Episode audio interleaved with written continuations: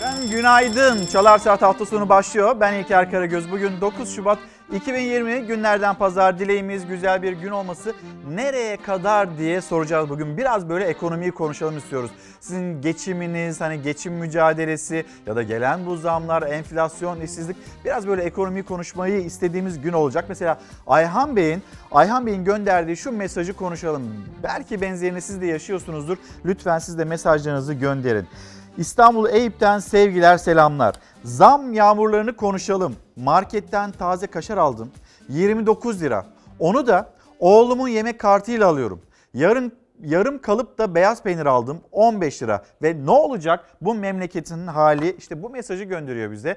Ee, konuşalım ne olacak hani bu geçim derdi geçim meselesi ne olacak siyasetçiler bizim e, nasıl geçindiğimizi ya da geçinip geçinemediğimizi anlıyorlar mı? Anlayabiliyorlar mı? Yoksa onlar sadece siyaset mi üretip geçiyorlar? Bunları bir konuşalım. Nereye kadar başlığı altında. Yine İdlib'i konuşacağız. Önemli gelişmeler var. Hatta önümüzdeki haftanın sıcak konularından başlıklarından bir tanesi e, İdlib olacak. Ankara'nın tara, e, kararlı mesajları.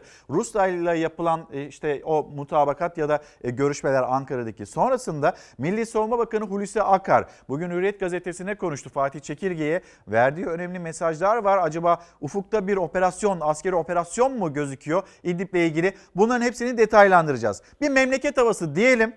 Tekrar başlığımızı hatırlatalım nereye kadar diye. Memleket havasından sonra hızlı hızlı ekranlarınıza getirelim haberlerimizi.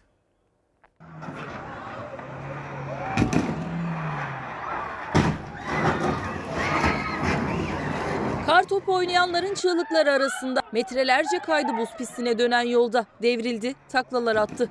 Asıl facia az kalsın ikinci kazada yaşanıyordu. O anları pencereden kar topu oynayanları kayda alanlar görüntüledi.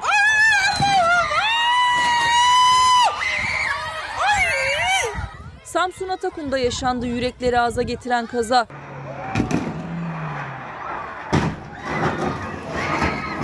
Nişantaşı Caddesi'nde yokuş aşağı inen bir sürücü frene basınca kaydı karla kaplı yolda. Metrelerce sürüklendi, kaldırıma çarptı, çığlıklar arasında devrildi.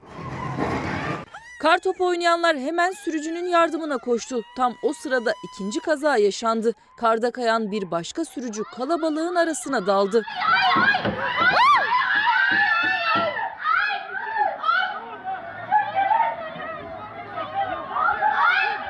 Can havliyle kaçtı herkes üstlerine gelen felaketten. Büyük bir faciadan dönülen kazada şans eseri yaralanan olmadı. Van Çatak Karayolu'yla Şırnak'ın Beytüşşebap'a bağlı Başaran köyüne çığ düştü. Kaymakamlıkla ilçe jandarma komutanlığı bölgede yaşanan şiddetli kar yağışı nedeniyle harekete geçti. İlçe merkezi ve çığ riski olan köylerde camilerden yapılan anonslarla halk çığ tehlikesine karşı uyarıldı. Ardahan ve Siirt'te tipide mahsur kalan köylüleri ekipler kurtardı.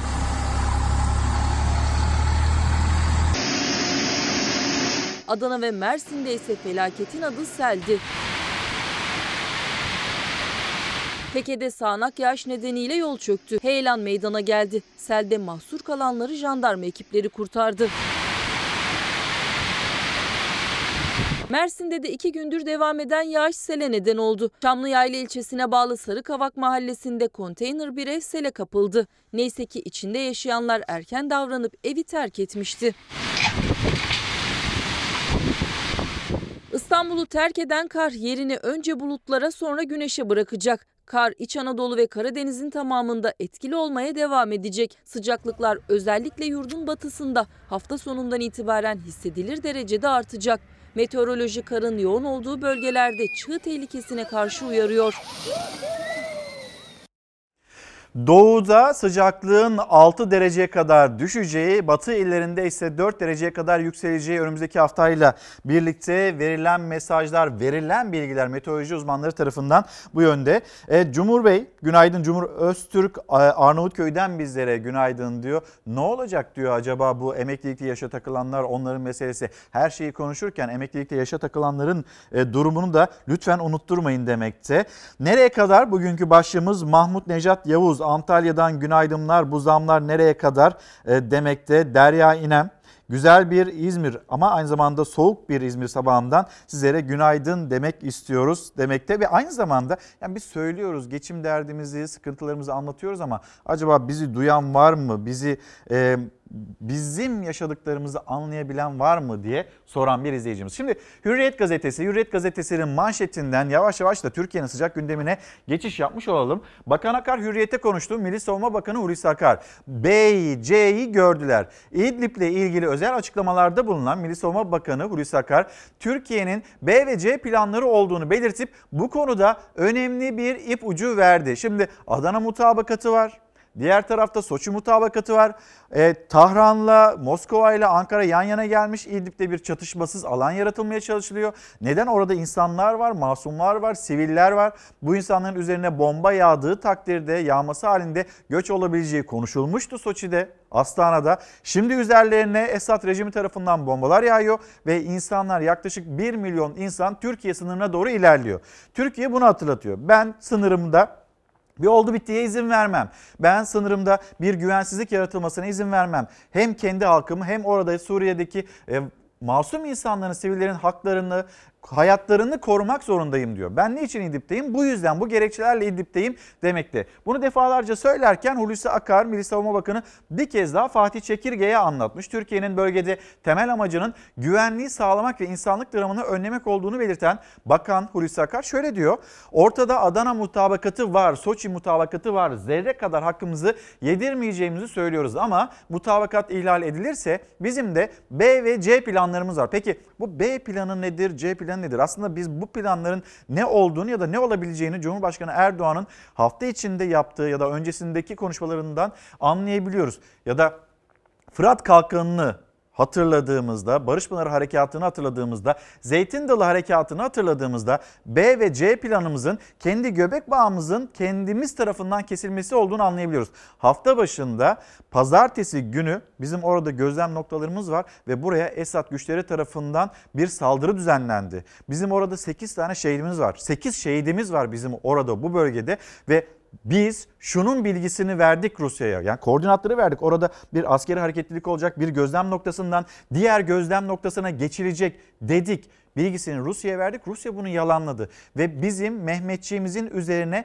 saldırı işte bombalarla, e, toplarla saldırı düzenlendi. Bir daha buna izin vermeyeceğiz denildi. Sonra tabii ki misiyle karşılık verildi. 70'ten fazla e, kişinin e, orada e, Esad'a bağlı kişinin öldürüldüğü bilgisi yine Türk Silahlı Kuvvetleri tarafından paylaşıldı.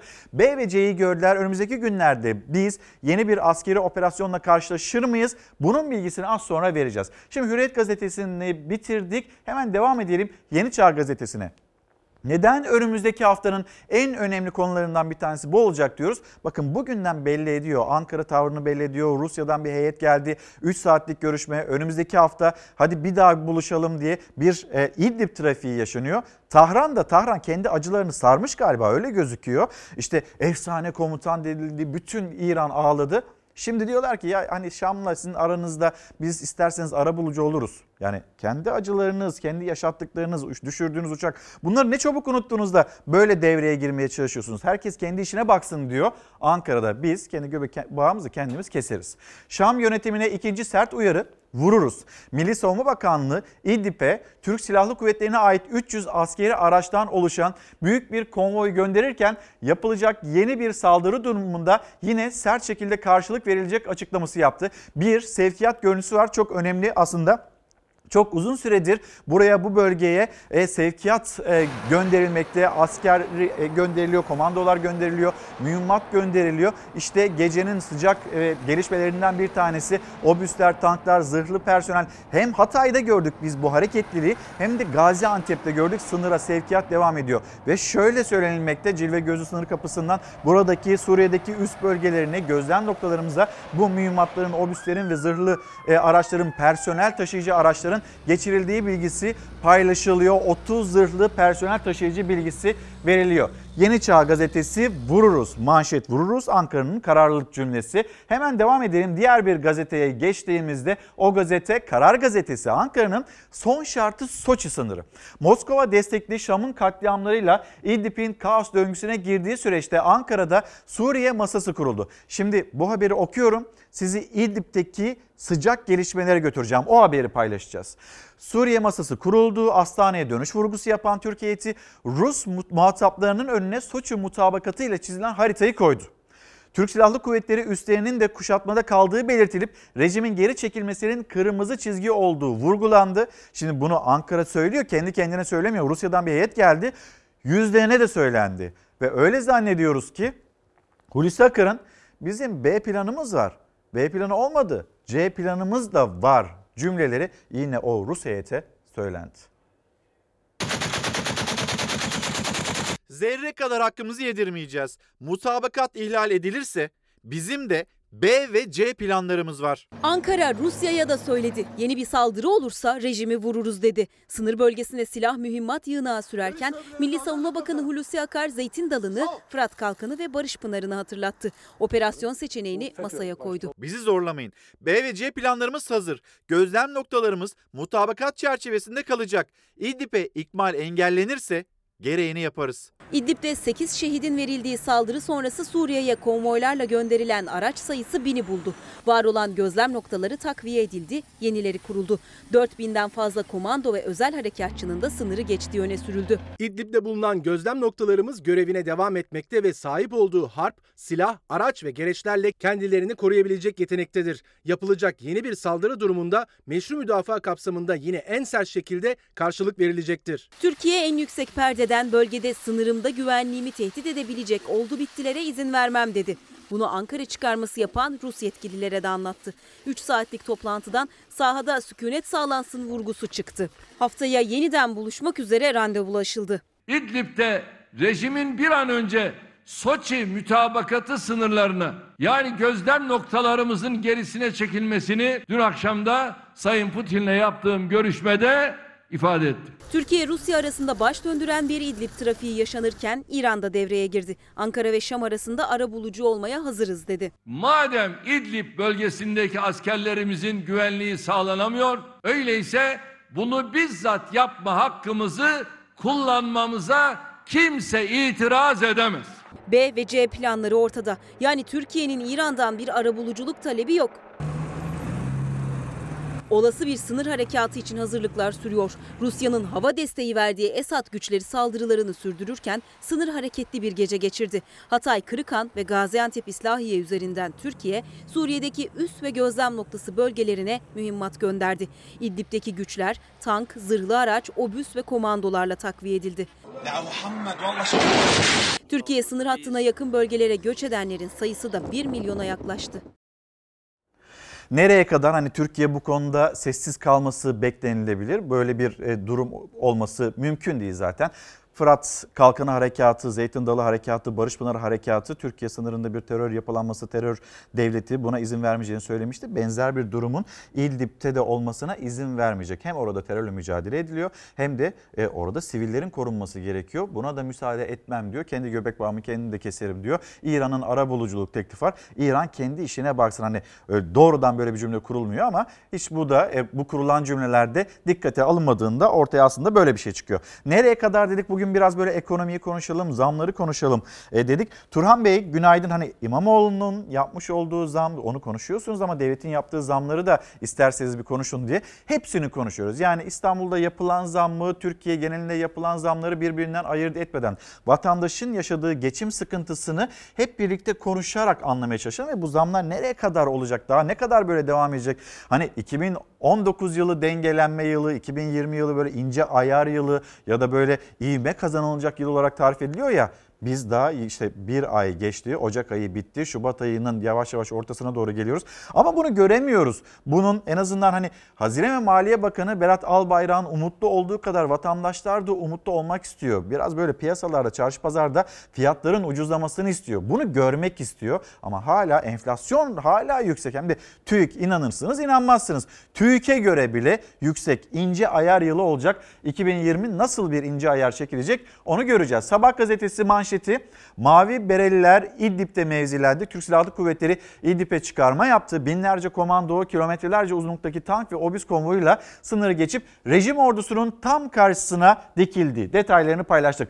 Akıncı'nın hadsiz sözlerine öfke Sabah gazetesinden seçtiğimiz haberlerden bir tanesi yine dün çokça konuşuldu. Her taraftan özellikle Cumhur İttifakı'ndan çok sert açıklamalar geldi. AK Parti ve MHP'den Kuzey Kıbrıs Türk Cumhuriyeti Cumhurbaşkanı'nın Türkiye'ye hedef alan açıklamalarına büyük tepki. Ömer Çelik AK Parti'nin sözcüsü. Akıncı'nın sözleri Türkiye Cumhuriyeti ve Kıbrıs Türk'ünün haklı davasına karşı saygısız ifadelerle dolu. Bahçeli MHP lideri Akıncı Enosis yörüngesine girdiği istifa edip bundan sonraki hayatına Güney Kıbrıs'ta devam etmeli. Çok sert açıklamalar bunlar. Yenileri yutulur cümleler de değil. Peki ne dedi Mustafa Akıncı da bu kadar Ankara'nın tepkisini çekti? Federal bir çözüm olması gerektiğini söylüyor Kıbrıs'ta adada. Ee, bölünmüşlük eğer kalıcı olursa bir sıkıntı yaşanacak bizim kendi açımızdan diyor. Türkiye'ye bağlanma fikrinin de korkunç olduğunu söylüyor. Bu cümleleri de The Guardian gazetesine, İngiliz gazetesine yapıyor. Türk Gün gazetesi komünist EOKA'cı derhal istifa et. MHP lideri Devlet Bahçeli Türkiye'nin Akdeniz'de sıkıştırılmak, dışlanıp egemenlik ve manevra alanlarının daraltılmak istendiği sorunlu bir dönemdi. Bakın ne kadar sorunlu bir dönem. Kuzey Kıbrıs Türk Cumhuriyeti e, Cumhurbaşkanı'nın yaptığı, Akıncı'nın yaptığı çıkışın zamanlamasına dikkat çekiyor MHP lideri. Bu tavır işbirlikçilik örneğidir. Devlet Bahçeli Mustafa Akıncı'nın Ankara tarafından yutulmadan endişe duyması ve ikinci bir Tayfur Sökmen olmayacağım demesinin utanmazlık olduğu kadar tamiri imkansız bir Türkiye husumeti olduğunu da belirtti. Şimdi dilerseniz Mustafa Akıncı The Guardian gazetesine ne söyledi? Ankara'dan yükselen o sert tondan yükselen eleştiriler neler oldu? Kıbrıs Barış Harekatı'nda dökülen şehit kanlarının boşuna verilmediğini hatırlaması lazım. Adil federal çözüm içeren bir anlaşmaya tez zamanda ulaşılmazsa adadaki Türk ve Rum toplumlarının bölünmüşlüğü kalıcı hale gelecek. Türkiye'ye bağlanma ihtimali korkunç. Mustafa Akıncı'nın işgal ettiği koltuğa layık olmadığı açıktır. Cumhurbaşkanlığından derhal istifa etmeli. Nisan'da seçime hazırlanan, yeniden Cumhurbaşkanlığı adaylığı için kampanya başlatan Kıbrıs Türk Cumhuriyeti Cumhurbaşkanı Mustafa Akıncı, acil çözüm olmazsa kalıcı bölünme olur dedi. Türkiye'ye bağlanma ihtimali içinse korkunç ifadesini kullandı. Sözlerine sert tepki geldi. Kıbrıs Türk'üne düşmanlık eden Rum siyasetçilerin üslubunu Akıncı kendisine yakıştırıyorsa bunun Kuzey Kıbrıs Türk Cumhuriyeti Cumhurbaşkanlığı makamına da saygısızlık olduğu açıktır. Kuzey Kıbrıs Türk Cumhuriyeti'ni ayakta tutmak, onların namuslarını, bağımsızlıklarını korumak için e, biz milletçe ne büyük fedakarlıklar yaptığımızı en iyi Akıncı'nın bilmesi lazım. Mustafa Akıncı İngiliz The Guardian gazetesine mülakat verdi. Federal bir çatı altında yeniden birleşilmeli dedi. Başarılamazsa Kuzey Kıbrıs'ın Türkiye'ye daha fazla bağımlı hale geleceğini, Ankara tarafından yutulabileceğini ve Kuzey Kıbrıs'ın Türkiye iline dönüşebileceğini dile getirdi. Ana vatan, yavru vatan tanımlamasına karşı çıkarken Türkiye ile ekonomik bağımlılığı azaltma arzusunda olduğunu söyledi. Cumhurbaşkanı sıfatıyla böylesine talihsiz bir açıklamanın yapılmış olması asla kabul edilemez. Bu talihsiz açıklamalarını telafi edecek e, yeni açıklamalar yapması kaçınılmazdır. Anavatan yavru vatan ayrımına karşı çıkan Türkiye'ye ekonomik bağımlılığını azaltmak için Güney Kıbrıs Rum kesiminin desteğine ihtiyaç duyduğunu küstahça seslendiren Akıncı, Enosis'in yörüngesine çoktan girmiştir. Akıncı 1939'da referandumla Hatay'ın Türkiye'ye bağlanmasını kabul eden ve Hatay'ın ilk ve tek cumhurbaşkanı olan Tayfur Sökmen'e atıfta bulundu. İkinci bir Tayfur Sökmen olmayacağım dedi. Mustafa Akıncı'nın Ankara tarafından yutulmadan endişe duyması,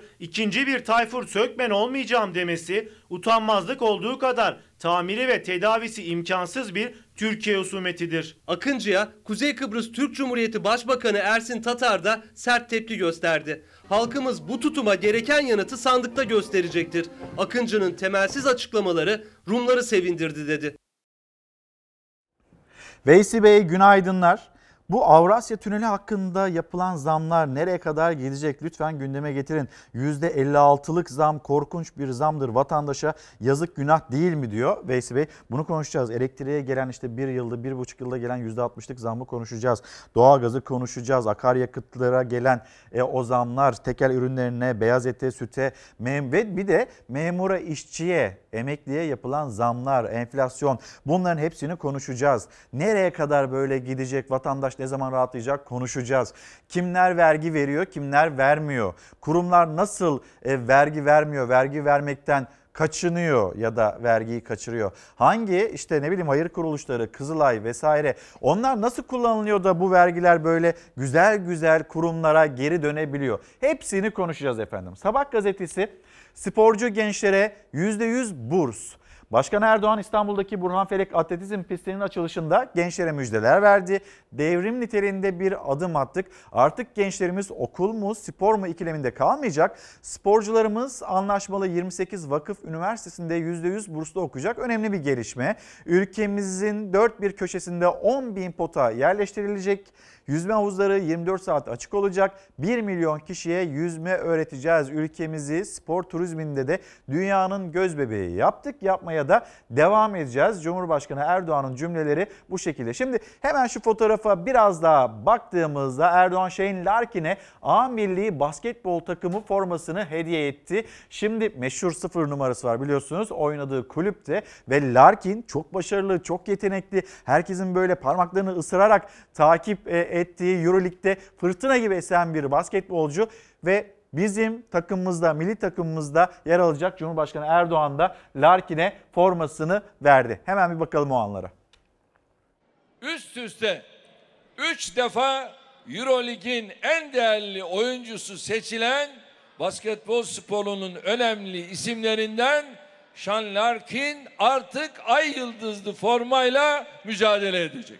Türk vatandaşlığına geçen Türkiye Milli Basketbol Takımı oyuncusu olan Sayın Şan Larkin geliyor efendim. Dünyaca ünlü oyuncu Cumhurbaşkanı Erdoğan'a kendi formasını, Erdoğan ise ona ilk milli formasını hediye etti. Sean Larkin, Cumhurbaşkanı Erdoğan'ın da bulunduğu törenle resmen Türk vatandaşı oldu.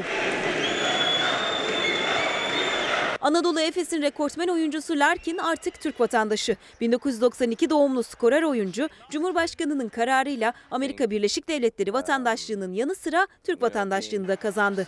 Artık milli takımda da oynayabilecek. Cumhurbaşkanı Recep Tayyip Erdoğan, Burhanfelek Atletizm pistinin açılış töreninde yaptığı konuşmada verdi müjdeyi. Ardından sahneye davet edilen Larkin ilk milli takım formasını Cumhurbaşkanı'nın elinden aldı. Sean Larkin artık ay yıldızlı formayla mücadele edecek.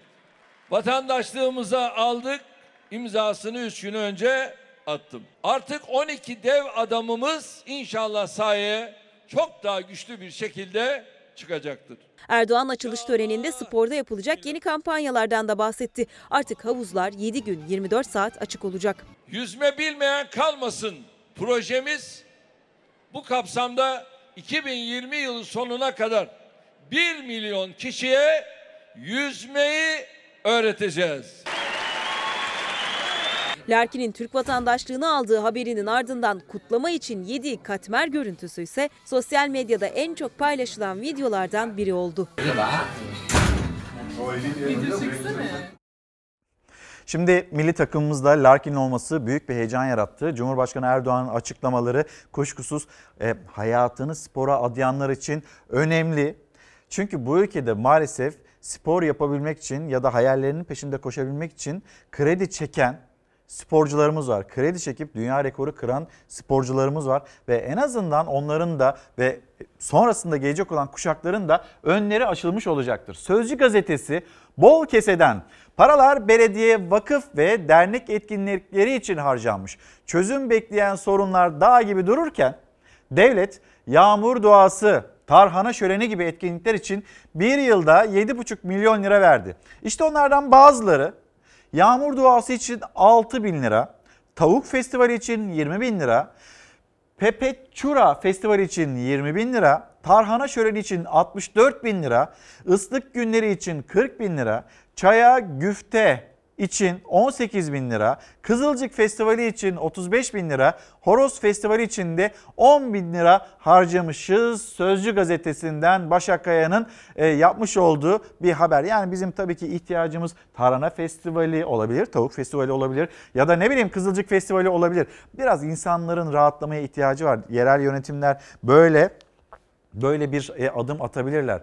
Yalnız e, hani bu kadar dar boğaz içinde kesenin ağacı buralar, ağzı buralara çok fazla açılmasa mı? İşte bu soruyu da sormak gerekiyor. Yani bol keseden biz buralara para harcıyoruz ama insanların bir geçim derdi var. Gelip kapınızı çaldığında şimdi buralara bu festivalleri düzenliyorsunuz ama bir insan ya da birkaç böyle insanlar işsizlik nedeniyle geldiklerinde kapınızı çaldıklarında siz onlara nasıl bir yanıt veriyorsunuz ya da nasıl bu festivalleri düzenledikten sonra onları kapınızdan çevirebiliyorsunuz? Çoluğu var, çocuğu var, insanların geçim derdinde, ekmek götürebilme derdindeyken bu biraz böyle Ağustos böceği tavrına kaçmıyor mu? Soralım. Gelelim 72 milyon liralık hani bu biraz daha küçük böyle 20 bin liralar 10 bin liralar 6 bin liralar. Bakın şuraya bir bakar mısınız? 72 milyon liralık millet bahçesi. Gaziantep'e ülkenin en pahalı 3. millet bahçesi yapılacak. Oysa şehirdeki 80 okul inşaatının parasızlıktan durdurulduğu belirtiliyor. 80 okul yapılabilir burada bu şehirde para bulunabildiği takdirde elbette ama biz ülkede işte Gaziantep'te ülkenin en pahalı 3. millet bahçesini yapmak için kaynaklarımızı harcıyoruz. Bu doğru mu? Bu hakkaniyetli mi? Bunu soralım. Detaylıca okuyalım. TOKİ'yi yıkılan Kamil Ocak Stadyumu'nun arazisine yapılacak Millet Bahçesi'ni 72.2 milyon liraya ihale etti. CHP Gaziantep Milletvekili Bayram Yılmazkaya bu tercih için elimizde 80 okulun inşaatı parasızlıktan durdurulmuşken bu israf vicdanları sızlatıyor. Sizce de bunun adı bir israf mı değil mi? Yani Cumhuriyet Halk Partili bir milletvekili bunun israf olduğunu söylüyor. Bunun yersiz olduğunu söylüyor ve ben de buna katılanlar arasındayım. Ne gerek var? 80 tane okul, durmuş inşaatı bunlar yapılabilecekken, bunları devam ettirebilecekken, çocuklarımız en önemli yatırımımızı biz eğitime yapabilecekken millet bahçesi. Türkiye'nin en fazla, en büyük ve büyük de bir para harcanılan millet bahçesi 72 milyon lira. Sonra ne diyoruz mesela tank palet fabrikası? Ya biz oraya para harcayamazdık ya da bir kaynak ayıramazdık. 50 milyon dolar deniliyor. İşte 72 milyon lira yavaş yavaş nasıl böyle o akan musluklar böyle kapatıldığında işte size 12 milyon dolar 10 milyon dolar biraz daha yukarısı bunu bunu alabilirsiniz. Böyle bir kaynak yaratabiliyorsunuz. Neden bu millet bahçeleri vesaireler? Biz paramızı neden buraya harcıyoruz? Sonra dönüp de kaynak yok diye hani şu cümleler kuruluyor ya vatandaş da her şeyi devletten bekliyor. Ama devlet de her şeyi vatandaştan bekliyor. Son yıllarda hep bu oluyor. Her şeye zam üstüne zam geliyor. Vergi üstüne vergi e, bindiriliyor. 69 tane vergi bir tanesi düştük o biraz muğlak e, durumda. Yeni yeni yol vergilerinden söz ediliyor. 70'i aşması bekleniyor. Üzerimizdeki vergi kalemlerinin verginin vergisinden söz ediliyor. Bu hakkaniyetli bir durum mu? Bunların hepsini bir konuşalım. Sizi bir Avrasya'ya götüreyim. Az önce de e, Veysi Bey'di galiba. Avrasya'yı konuşun demişti. Avrasya'daki zam hiç de hakkaniyetli değil demişti. Konuşacağız. Bütün zamları konuşacağız. Geçiş ücretleri yine sözleşme kapsamında yılda iki defa güncellenerek uygulanıyor. Bu güncellemeler tabii ki idarenin kontrolünde yapılıyor. Dolar zaten artıyor. Doların artışını yansıtacaksınız. Bir de üzerine fark koyacaksınız. Böyle bir anlaşma olmaz. Bu fiyatta kabul edilmez. Bu tünelden de araçlar geçmezler. Geçmiyorlar zaten. Saat bir buçuk şu an Avrasya Tüneli'nin girişi bomboş. Zam yapıldı, Avrasya Tüneli boş kaldı, hazinenin yükü arttı. Ulaştırma Bakanı güncelleme formülüne göre belirlendi dedi ama o formülden çıkan sonuç anlaşmadaki rakamlara uymuyor. Anlaşmaya göre 4 dolar üzerinden fiyat güncellemeleri yapılacaktı ama zam 6 dolar üzerinden geldi. Uzmanlara göre %56'lık bu zam sözleşmenin ihlal edilmesi demek. Avrasya Tüneli işletmecisi firma sözleşmeyi ihlal etmiştir. Vatandaşların bu tüneli kullanmamasına yol açmıştır. Avrasya Tüneli'nde Asya yakasından Avrupa yakasına geçişteyiz. Tünel en rahat günlerinden birini yaşıyor. Gelen zamlardan dolayı geçen araç sayısı azaldı. Bu yüzden hazine işletici firmaya daha fazla ücret ödeyecek. Çok pahalı geçmemeye karar verdim. Yani geçmeyeceğim. Onu söyleyebilirim. Ama geçmeseniz de hazine oraya bir para ödeyecek. Maalesef o bir e, ayıp. Devlet bu farkı ödemek zorunda mı? Yani taahhüt ettiği sayıda araç geçmezse aradaki farkı ödemeyi taahhüt etmiş olan devlet bence bu farkı ödemek zorunda değil. 2020'nin başındaki güncelleme formülüne göre e, yapılan e, hesaplarda 23-30 TL olarak uygulanan geçiş ücreti 36-40 TL'ye çıktı. O formülle gelen zam birbirini tutmayınca Tüketici Başvuru Merkezi Onursal Başkanı Aydın Ağoğlu'na göre tüneli işleten firma tek taraflı ihlal etmiş oldu sözleşmeyi. Zaten zammı nasıl hesapladığı konusunda da sessiz firma. 2019'daki %38'lik zam seçimden önce sehven denilerek geri çekilmişti. 2020'deki zamma Ulaştırma Bakanı'nın savunması da sürücüleri tatmin etmedi. En son güncelleme 1 Temmuz 2018'de yapılmıştı. Bu güncellemeler tabii ki idarenin kontrolünde yapılıyor. Avrasya Tüneli şu andan itibaren kullanmayacağım. Geçişlerin az olmasından ötürü ortaya çıkan farkı devletten talep edemez.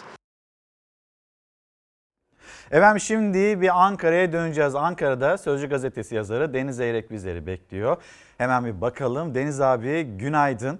Şimdi e, hani böyle hep Günaydın siyaset konuşuyoruz. Siyasette kulisleri konuşuyoruz. İdlib vesaire. Yani vatandaş tabii ki bunlarla ilgileniyor. Türkiye'nin memleketin önemli konularından bir tanesi. E, birkaçını e, söylemiş oldum. Ama en çok en nihayetinde neye bakıyor e, vatandaş derseniz aslında cebine bakıyor. Aslında ekonomisine, geçinip geçinemediğine bakıyor. Deniz abi böyle bugün biraz ekonomiyi konuşalım. Ve o sohbetimize geçmeden önce daha önce de e, hem seninle hem de izleyicilerimizle paylaşmıştım ama kaçıranlar olabilir. Bir nostalji yapalım. Merhum Demirel Demirel hani bir zammı yapma ve yapmama e, arasında nasıl kaldı 29 yıl önce bir paylaşalım öyle konuşalım. Sonra halk hala size baba diyecek mi? Ne zammı yapmışız ki? Zammın bizimle ne alakası var? 19 günlük hükümet ne zam mı yapsın?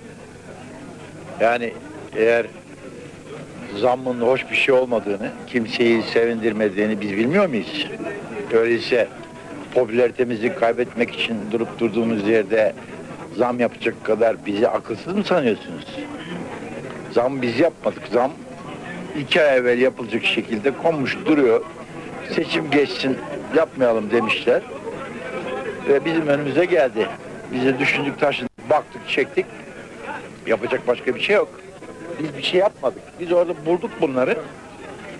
Üstünde oturalım mı oturmayalım mı diye düşündük. Baktık otur bir oturamadık. Üstünde civciv çıkacak çünkü.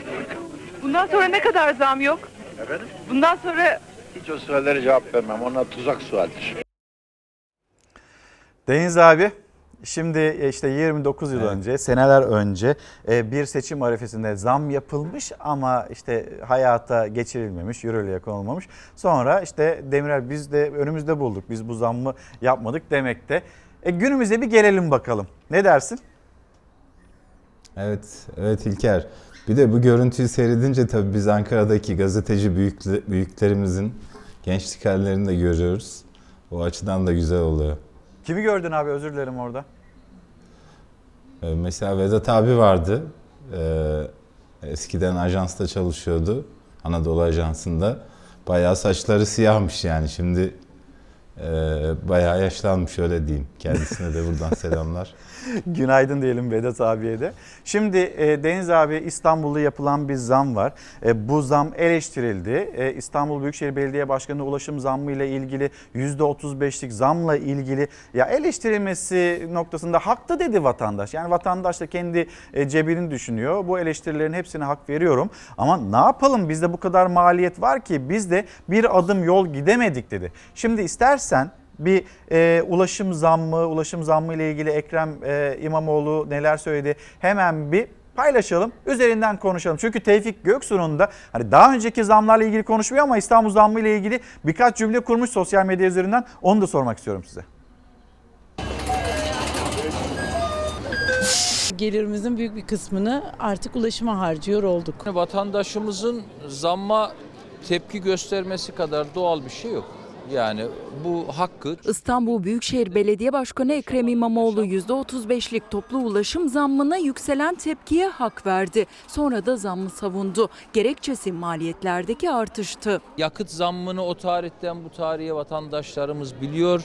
Bütün maliyetlerle ilgili bizim yaptığımız zammın en az iki katı e, bir artışla mücadele ediyoruz. Bizim şu an yaptığımız hizmetimizi sürdürebilme çabası. Taksi ve minibüs hariç belediyenin tüm ulaşım araçları zamlandı İstanbul'da. En kısa mesafe 2 lira 60 kuruştan 3 lira 50 kuruşa yükseldi. Aylık karta da 70 lira zam geldi. Tek bir yöne gidiş 90 kuruş zamlandı. E, her gidişin bir de dönüşü var oldu 1 lira 80 kuruş. Ayda 30 gün var. Haftada 2 günü izinli saydık. Yani bir ayda bir kişinin cebinden tam 39 lira 60 kuruş daha fazla para çıkacak. Sadece ulaşım için. Bir evden 5 kişi basıyoruz her gün gidip gelirken ve bu ayda e, neredeyse bir kira yapıyor bizim için. Tek çalışan için bile bütçeye 40 lira yük ulaşıma gelen zam. Bir kira kadar parayı ulaşıma veren aynı haneden 5 kişi de 200 lira demek. Bir kuruş bile hani bizim gibi bir aile için çok önemli. Vatandaşın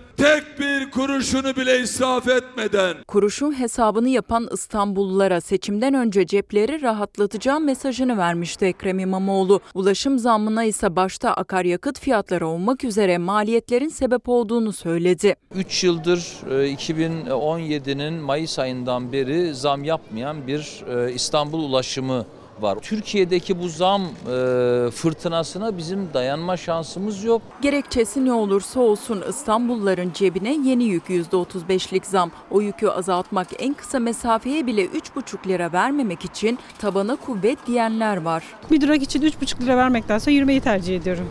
2 dakikada gittiğim bir yol ama şu an 15 dakikayı bulacak. Evet böyle bir durum var. Ekrem İmamoğlu eleştirildi. İstanbul e, Büyükşehir Belediyesi'nin yaptığı %35'lik zam var. E, ya aynı zamanda hani niye bu zammı konuşuyorsunuz da devletin yaptığı e, zamları konuşmuyorsunuz diyen bazı izleyicilerimiz oluyor. Ama öyle bir durum yok. Biz bütün zamları konuşuyoruz. Elektriğe gelen %60'lık zammı konuşuyoruz. Doğalgaza gelen %50'lik zammı konuşuyoruz. 52'lik.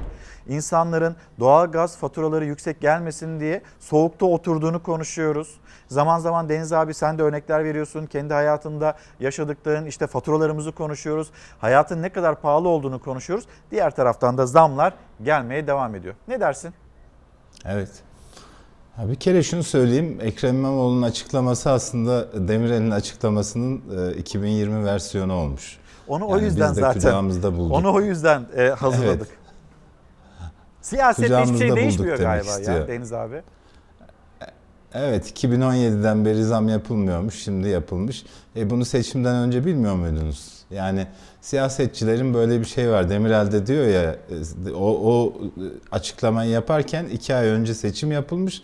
Demirel yeni hükümet kurmuş. Kurur, kurur kurmaz da zam yapmak zorunda kalmış. Halbuki seçimden önce e, daha ucuz bir hayat vaat etmiş falan. E, Burada da aynı durum var. Yani Ekrem İmamoğlu da sonuçta bilmiyor muydu Türkiye'nin koşullarını, zam yağmurunun, zam fırtınasının kesintisiz devam ettiğini biliyordu. Ama işte seçim böyle bir şey, siyaset böyle bir şey. Öncesinde insanlara bir takım vaatlerde bulunursun. Öğrencilerin ulaşım maliyetlerini düşürmeyi vaat edersin, su parasını düşürmeyi vaat edersin. Ama gerçekle yüzleştiğinde e, durumun öyle olmayacağını sen de bilirsin ama işte e, siyaset böyle vaatlerde bulunuyorlar.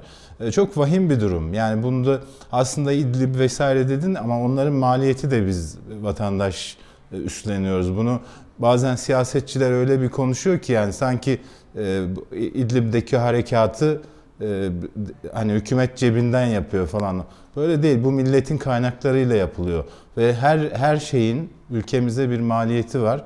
Bütün bütün bu işte görüyorsun millet bahçesi diye övünüyor işte vesaire bu bütün bunların faturasını bir şekilde millete dağıtıyorlar. Ya Deniz Demirel abi işte hani- bugün Sözcü gazetesinin biz- ilk sayfasında 72 milyon liraya millet bahçesi yapılıyor. Yani bununla övüneceğimize yarım kalan 80 tane okulumuzu bu parayla tamamladık desek Fena bir şey mi? Tabii tabii. Yani şu Kanal İstanbul'un yapılıp yapılamayacağının anlaşılması için bile milyonlarca lira harcanıyor İl- İlker. Yani bırak yapılmasını yani bu işte ÇED raporu hazırlanması, işte böyle büyük şirketlere proje e, parası ödenmesi vesaire falan alt alta koyduğun zaman çok ciddi maliyetler çıkıyor. Yani ben her zaman onu söylüyorum. Mesele öncelikleri tespit etmektir. İnsanlar aç yatağa giriyorsa bir ülkede orada son derece lüks şeylerden bahsetmek yanlıştır. Yani önce eğitim ihtiyacınız mı var? Eğitim ihtiyacına harcarsınız paranızı. Önce gıda insanlar karnını doyurmakta zorlanıyor mu?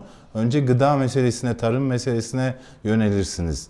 Bunları hallettikten sonra yani zemini güçlendirdikten sonra refahınız, refah toplumu olmak için adımlar atarsınız. Bir taraftan tasarruf yaparsınız, tasarruflarınızı değerlendirirsiniz. Dünyanın her yerinde doğalgaz fiyatı azalıyor, petrol fiyatları azalıyor, Türkiye'de artıyor. Bunun bir sebebi olmalı. İşte biraz önce köprü haberi verdin. Antep'te vatandaş diyor ki AK Partili vatandaş e, müthiş diyor köprüler yaptık işte tüneller yaptık. Evet yaptık. Peki sen dedim o köprüden hiç geçebilecek misin Osman Gazi Köprüsü'nden? Hayır ben buradan çıkamam burada taksicilik yapıyorum. Antep'te olsa Antep'te geçerdim. Peki hiç hayatın boyunca geçmeyeceğin halde vergilerinle oraya para ödendiğini, sen geçmişsin gibi para ödendiğini biliyor musun dedim. Hayır bilmiyorum dedi. İşte Avrasya Tüneli de öyle. Yani geçmesek de o zamdan etkileniyoruz. Böyle bir sistem kurulmuş. İnsanlar bunlar bu eleştirileri duyduklarında öfkeleniyorlar, tepki gösteriyor ama böyle. İşin yani aslı böyle. Sen istesen de istemesen de bu gerçekle biz yaşıyoruz ve maalesef Türkiye'de çok üzücü şeyler oluyor. Deniz abi şimdi Gaziantep'teki insanlar o taksici belki o Avrasya'dan geçmeyecek ama o 72 milyonluk millet bahçesine gidecektir. Bunlar siyaseten hani e, seçim öncesinde biliyorlar, tabloyu biliyorlar ama sonrasında ya biz yapmadık önceden yapılmıştı gibi cümleler kuruluyor. İlker. Evet abi. İlker şehir şehirlerimizin yeşil alanlara da ihtiyacı var. Ben Evet. buna itiraz etmiyorum. Doğru. Yani şehirlerimiz betona yığıldı, be- betona dönüştü vesaire. Burada onlar nefes alacağımız yerler destekliyorum da. Ama dediğim gibi yani şov amaçlı olmasın, ihtiyaca binaen olsun. Ya da işte kentlerde üretilen rantların bir kısmı bu alanlara aktarılsın. Ya mesela şart koşulsun işte e, be- 5 milyar lira para kazanacak birisi e, 30-40 milyon lira harcayıp o bölgeye bir park yapsın mesela. Yani bu tür şeylere bir çözüm bulunabilir ama maalesef bakıyorsun işte Abi bunu yani planlayacak olan da belediyenin duymadığımız- kendisi. Yani o imar planları, o belediye meclisinden geçen imar planları dediğin gibi yeşil alan yaratılacaksa yaratsınlar o imar planlarını, o şehirleşmeyi kendileri yaratıyorlar. Bir millet bahçesi 72 milyon lira ya buraya harcanmasın, eğitime harcansın. Deniz de abi 5 milyon liraydı ay yanlış hatırlamıyorsam ampul şeklinde bir millet bahçesi. Hani bunu da yukarıdan havadan çektirmişler fotoğrafını. Hani bunlarla ya övüneceğimiz şeyler değil bunlar. Bana öyle geliyor. Deniz abi şimdi nereye götüreceğim biliyor musun seni? Tevfik Göksu'nun cümlelerine. İstanbul'da yapılan o zam var ya. Tevfik Göksu hani yine bir siyasetçi ne söyledi? Bunun üzerinden de bir tartışma devam edecek. Öyle gözüküyor. Konuşalım. Sevgili İstanbullular, seçim öncesinde İstanbul'da hayatı ucuzlatacağım, ulaşım giderlerini azaltacağım diyerek sizlerden oy isteyen İstanbul Büyükşehir Belediye Başkanı bugün sizin toplu ulaşım araçlarında kullandığınız biletlere %35 zam yaptı. Doğal olarak her birimiz şu soruyu soruyoruz. Seçimden önce hayatı ucuzlatacağını söyleyen Büyükşehir Belediye Başkanı İstanbulluları aldattı mı? Burada aklınıza şu soru gelebilir. Peki bu zam nasıl yapıldı? Bu zam İstanbul Büyükşehir Belediye Başkanlığı'nın başkanlığını yaptığı Ulaşım Koordinasyon Merkezi tarafından yapıldı ve Ulaşım Koordinasyon Merkezi ağırlıklı olarak büyükşehir bürokratlarından oluşan bir kurum. Burada meclise zam etme yetkisi ya da indirim yapma yetkisi verilmediği için Ulaşım Koordinasyon Merkezi tarafından bu zam gerçekleştirildi. Hayatı ucuzlatacağız demişti. İstanbulluyu aldattı mı? Bir de hani zammı biz yapmadık. Belediye meclisi yapmadı. Belediye meclisine gelseydi biz engellerdik gibi bir e, tavır. Hani zammın dışına atmaya çalışıyor kendisini. E, AK Partili e, Esenyurt Belediye Başkanı e, Tevfik Göksu, Esenler Belediye Başkanı Tevfik Göksu. Bundan bahsediyor Deniz abi ama hani mesela AK Partili bir belediye başkanı AK Parti'den ya da hükümetin yaptığı zamlardan da hiç bahsetmiyor. Şimdi birisi de çıkıp dese ki mesela Tevfik Göksu'ya Ekrem İmamoğlu'nun e, hayatı ucuzlatacağız sloganını hatırlatıyorsunuz ama mesela başkanlık sistemine geçtiğimizde de e, ekonomi uçacaktı onu niye söylemiyorsunuz diyebilir. Evet. Ee, suyla mı çalışıyor demeyi tercih ederim ben. Ee, Yani bu otobüsler suyla mı çalışıyor e, diye sormayı tercih ederim. Ee, Sayın Göksu'nun mensubu olduğu parti iktidarda ve ülkede doğalgaz, petrol zammı bütün hayatımızı etkiliyor. Yani bir ürün aldığın zaman e, petrol fiyatıyla çok doğrudan orantılı. Fabrikadan çıkıp işte para, parakende satış yerine gelene kadar e, aşamalardan biri de transferidir. O transfer sırasında benzin, petrol harcadığın için sonuçta o fiyatlar bile e, ekleniyor. Bunların hepsini hesaba katmak lazım. Sonuç itibariyle memlekette hayat pahalılığı var. Bu hayat pahalılığının sorumluluğu da büyük ölçüde hükümette devamında da işte yerel yönetimlerde oluyor. Bunu görüyoruz. Yani el birliğiyle hükümet de yerel yönetimlerde İstanbul'da vatandaşın hayatını daha pahalı hale getiriyorlar. Yani bir vatandaş ya bugün Avrasya Tüneli'nden geçmeyeyim 46 lira tasarruf edeyim diye metrobüse bindiğinde orada da işte e, bir buçuk lira fazladan para ödemiş olacak. Yani e, Avrasya'nın zammından kaçarken otobüsün zammına yakalanacak. Böyle bir kaçınılmaz bir şey sunuluyor. Demirel'e sordular ya hani bir, bir sonraki zam ne zaman olacak? O da dedi ki bu tuzak soru. Siyasetçi maalesef hiç o tuzağa Her an düşmüyor. olabilir. Hep vatandaş hep vatandaş düşüyor o tuzağa. Yani siyasetçi kendini o tuzağa düşürmemek için hep böyle bir kendini güvene alıyor ama vatandaş düşsün. Vatandaş zam tuzağına düşmüş vaziyette maalesef. Bundan Tevfik Göksu da sorumlu. Ekrem İmamoğlu da sorumlu. Tabii en başta Tayyip Erdoğan sorumlu. Bütün bakanlar sorumlu. Bu ülkeyi yöneten herkes sorumlu. Yani bu ülke neden bu halde 10 sene önce ekonomimiz uçuyordu şimdi neden bu hale geldi? Şapkamızı önümüze koyup buna yanıt vermemiz lazım. Ha, petrol gelirlerimiz mi azaldı? Petrolümüz vardı geliri azalsın. Aynı ülkede yaşıyoruz. Demek ki bir sıkıntımız var. Üretimimiz düştü. Yaban, doğrudan yabancı sermaye azaldı. Turist sayısı arttı, turizm geliri azaldı. Bunların hepsini bir şey yapmamız lazım. Ama 2020 Demokrasiyi de biraz güçlendirme. Abi. Yani ince ayar yılı olacakmış, ivmeleri görecekmişiz. 2020 öyle bir yıl olacakmış. Yok maalesef. Maalesef böyle e, be- ben hep şuna üzülüyorum. Yani işte bir meslektaşımız geçen Cumhurbaşkanı'nı överken şey yazmıştı. Yani e, depremde ölen vatandaşımızın tabutuna omuz verdiğinde yüceliyorsun gözümüzde. yüce- Ben e, liderleri yaşattıklarında yüceltiyorum. Yani bir lider bir ölünün tabutuna e, yani hani koruyamadığımız, yaşatamadığımız bir insanın tabutuna omuz verdiğinde değil, yaşattığında daha yüce oluyor benim gözümde. Bu tür şeyleri bekliyorum. Yani e, biz artık yaşam üzerinden konuşmalıyız. Ama biz hep bakıyorum son zamanlarda ölümü yüceltiyoruz. Zorluklardan bahsediyoruz. E, yani 41 kişi öldü çığ faciasında. Depremde 41 kişi ölmüştü. Evet. Koskoca yani bir, bir sürü yeri etkiledi deprem. 41 kişi ölmüştü. Sadece bir çığ faciasında 41 kişi öldü. Ya bunları bunları konuşmuyoruz ama işte çığda şehit oldu diyerek oradaki ölümü şey yapıyoruz. Yani e, bu bundan, bundan kurtulmalıyız. Önümüzdeki yıl eğer güzel olacaksa 2020 biraz yaşamın e, diğer alanlarına bakmak lazım. E, Hayatı daha yaşanabilir kılmak lazım. Maalesef bu ülkede ciddi anlamda yoksulluk baş göstermeye başladı. Bu yoksulluk nedenleri bellidir. Ben ben e, bence bu nedenler tek tek tespit edilmeye ihtiyaç duymamaktadır. Herkes bu nedenleri bilmektedir. E, zamlar kaçınılmazdır evet. Yani doğrudur. Ama kaçınılmaz olmasına neden olanlar da siyasetçilerdir, ülkeyi yönetenlerdir. Onlar da şapkalarını bir önlerine koyup baksınlar. Millet bak e, şöyle bir şey var e, İlker. Diyorlar ya ya bir şeyi 40 defa söylersen vatandaş inanır. Ama o şey vatandaşa dokunuyorsa eğer sen ne yaparsan yap o vatandaşın görüşünü değiştiremezsin. Vatandaş eğer cebinde parası yoksa, almak istediği şeye erişemiyorsa o vatandaşa Türkiye uçuyor, ekonomimiz havalandı, her şey muhteşem olacak desen de o vatandaşın gerçeğini değiştiremezsin. Çünkü vatandaş o zammı bir gerçek olarak yaşıyor. Ne dedi hanımefendi? 5 kişiyiz. 40 lira ayda şey yaptığımızda 200 lira ediyor diyor.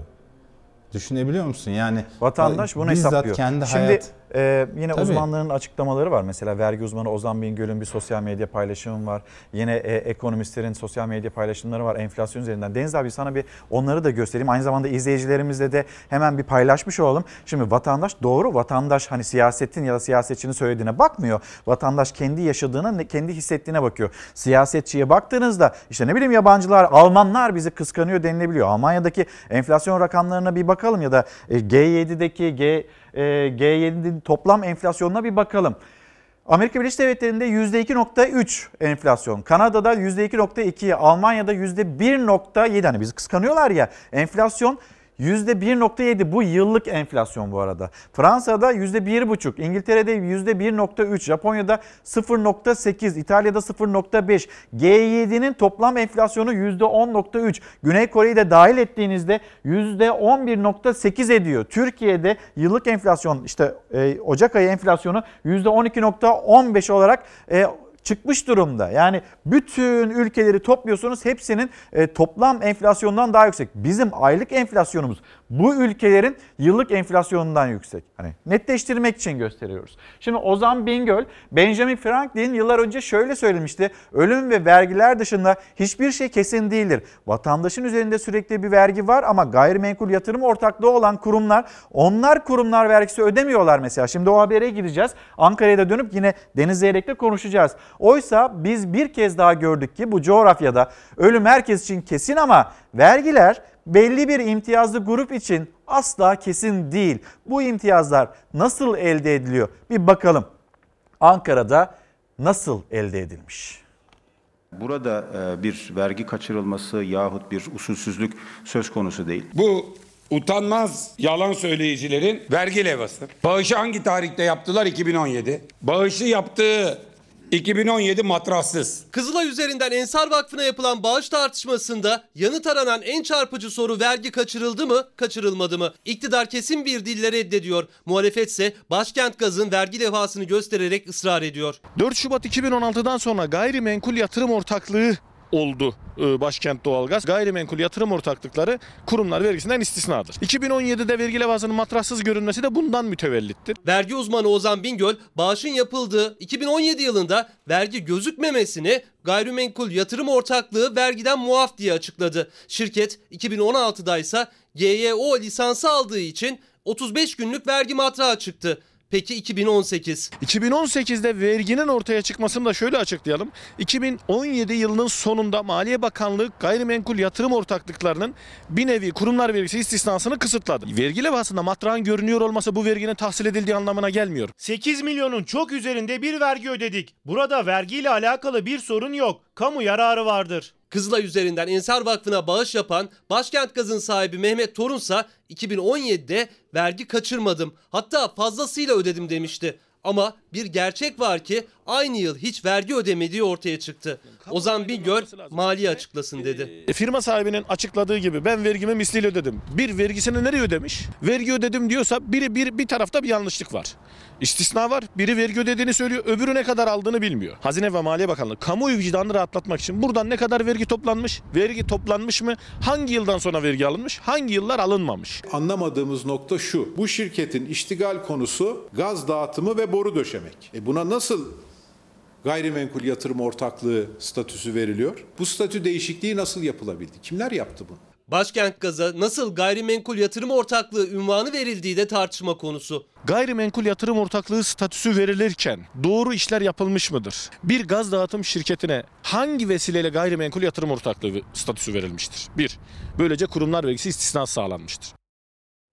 İkram Bey günaydınlar. Diyor ya bir inek, bir inek 2000 lira, bir ton saman yine 2000 lira. Gönderdiği mesaj bu. Bülent Kaptan doğalgaza %65 zam, elektriğe %50, ulaşıma 35, yollara, tünellere 65, asgari ücrete 15, emekliye 6,5 zam. Söyler misiniz bu ülkedeki enflasyon oranı %12 mi? Bu olabilir mi diyor. Bülent Kaptan, Bülent Kaptan'ın gönderdiği mesaj bu şekilde. Deniz abi şimdi Ankara'daki tartışmaya döndüğümüzde hani vergiden kaçındı mı, vergiyi kaçırdı mı derken Ozan Bingöl diyor ki vergi vermiyorlar ne kaçırması doğruyu söylüyor şirket yöneticisi de e, işte Cumhurbaşkanlığı sözcüsü e, İbrahim Kalın da öyle vergi kaçırmak gibi bir şey söz konusu değil zaten vergi vermiyorlar demekte. Bu tartışma nereye gidiyor? Evet. Ee, nereye gidiyor bilmiyorum ama iyi oluyor. Gerçeği görüyoruz. Vergiden kaçındıkça hükümete yakınlaşan bir e, şirketten bahsediyoruz. E, böyle işte yani torunlar, torba, torun torba herkes bir şekilde e, konumunu doğru belirliyor. Ondan sonra da gelsin paralar konumunda. Yani bu bana e, bu şirketin sahibi çıkıp yaptığı işteki kamu yararını göstersin.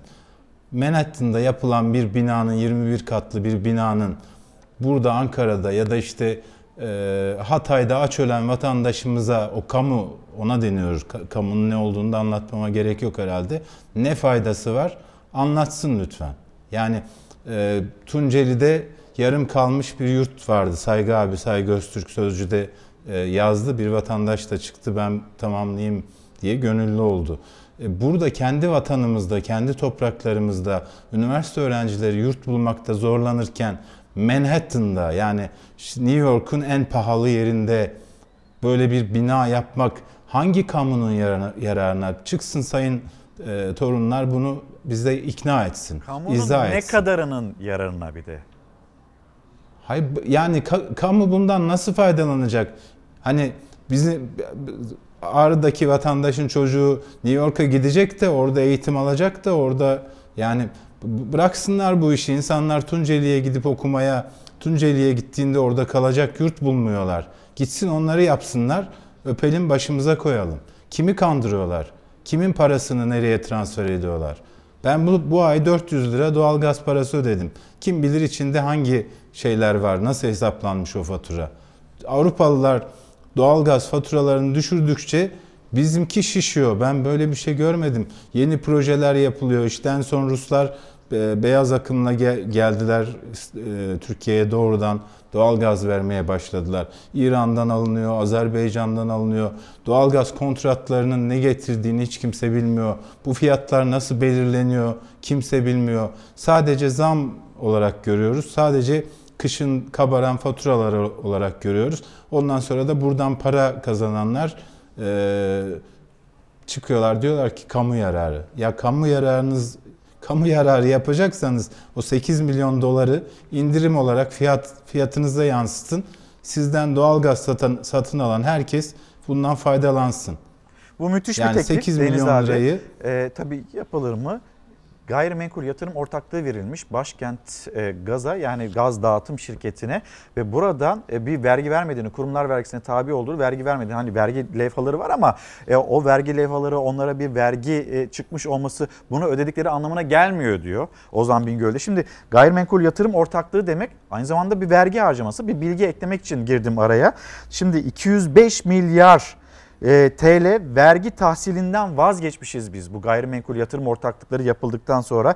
Ne bileyim muafiyetler vermişiz, istisna vermişiz. 205 milyar TL yani toplam vergi gelirimizin %26'sı bu şekilde ben vazgeçiyorum denilmiş. Vatandaşın böyle bir şeyden vazgeçme imkanı var mı? Yok işte burada yine konuştuk seninle Deniz abi. 205 milyar lira. Evet bir de şöyle bir şey var yani üretime dair bir teşvik olsa anlayacağım. Yani bu, bu şirketlerin yaptığı şey işte arsa temin ediyorlar, oraya inşaatlar yapıyorlar. İşte kimi konut yapıyor, kimi işte iş, iş ofis alanları yapıyorlar, onları satıyorlar. E şimdi bu tamamen tüketime yönelik bir alana bu kadar büyük bir teşvik verilmiş. E öbür tarafta memleket üretimi gittikçe düşüyor. İhracatı beklenen artış olmuyor vesaire. E böyle olunca da ekonomide bir daralma oluyor. Şimdi e, kendi alan mesela o şirket neden GEO yapıldı diye soruluyor. O şirket bir inşaat şirketi çünkü. Yani o şirket aslında doğalgaz dağıtıcısı değil. İnşaat şirketi yanında da biraz para kazanabilmek için bu tür işler yapıyor. Yani Türkiye'de doğalgaz dağıtımı yapan e, bir sürü il var Türkiye'de doğalgazın e, olduğu. O, o dağıtımları alan şirketlerin hepsi GEO olarak mı tescillendi? Hayır. Ama bu şirket zaten inşaat şirketi. Yani doğru GEO ile uğraşıyor, gayrimenkulle uğraşıyor, gayrimenkul yatırımlarıyla uğraşıyor. Ama yanında da kendisine doğalgaz ihalesi verilmiş.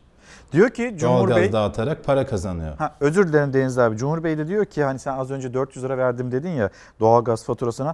460 lira yaktım. İşte vergiler, vergiler, vergiler kalem kalem toplanmış. 460 liralık bir e, 560 liralık bir vergi ödedim. 100 lira araya bir e, vergi, bir faturanın artmasına neden olmuş. Cumhur Bey'in paylaşımı bu. Deniz abi çok teşekkürler. Şimdi bir reklamlara gideceğiz. Önümüzdeki hafta yine sohbetimize devam edeceğiz. Sözcü gazetesi yazarı Deniz Erek'le konuştuk. Bir mola verelim. Daha çok haberimiz var. Paylaşacağız.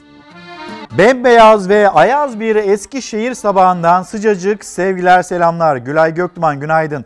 Gülşin Metin Çerkezköy'den günaydın diyoruz ve iyi haberler duymak istiyoruz demekte bizlere gönderdiği mesajda. Sinan Sözmen Nereye kadar başlığımız bugün deprem vergileri otoyollara köprülere harcanacağı kadar depreme dayanıklı evlere de harcansaydı Sinan Sözmen'in gönderdiği mesaj böyleydi. Hemen gelelim gazetelerimize hızlı hızlı gazete turumuzu da sürdürüyor olalım bu arada. Türk'ün gazetesi jandarmadan taşınma desteği birazdan sizleri deprem bölgesine götüreceğiz. Şu haberi bir okuyalım. Jandarma Genel Komutanlığı eşyasını taşımak için araçta bulmakta, araç bulmakta zorlanan ağır hasarlı ev sahiplerinin nakliye ihtiyaçlarını karşılamak karşılamak amacıyla filosundaki Unimog tipi askeri kamyonları Elazığ'a gönderdi. Şimdi bu önemli bir girişim. Hani jandarma, jandarmamız orada mağduriyeti yaşayan herkesin yanında olduğunu gösteriyor. Zaten arama kurtarma ekibi deprem olduğu andan itibaren hemen oradaydı. O bölgedeydi. Enkaz altında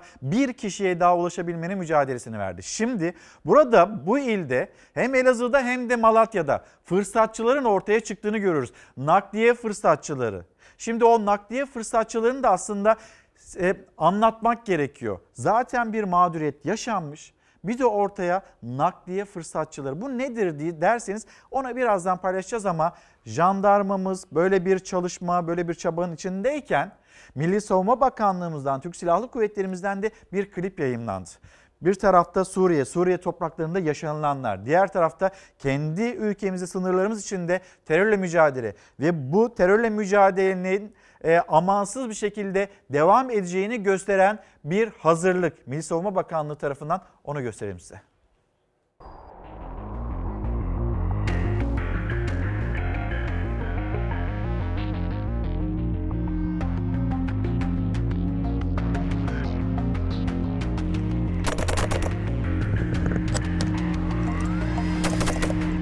Gecenin ayazında, karın soğuğunda, eller tetikte, gözler hedefte. Türk askeri her şartta görev başında.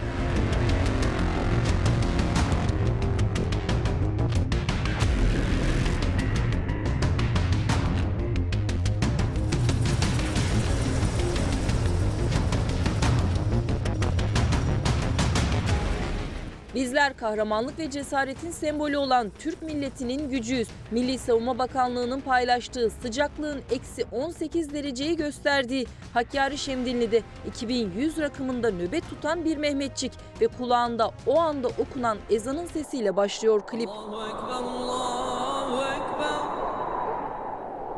Allah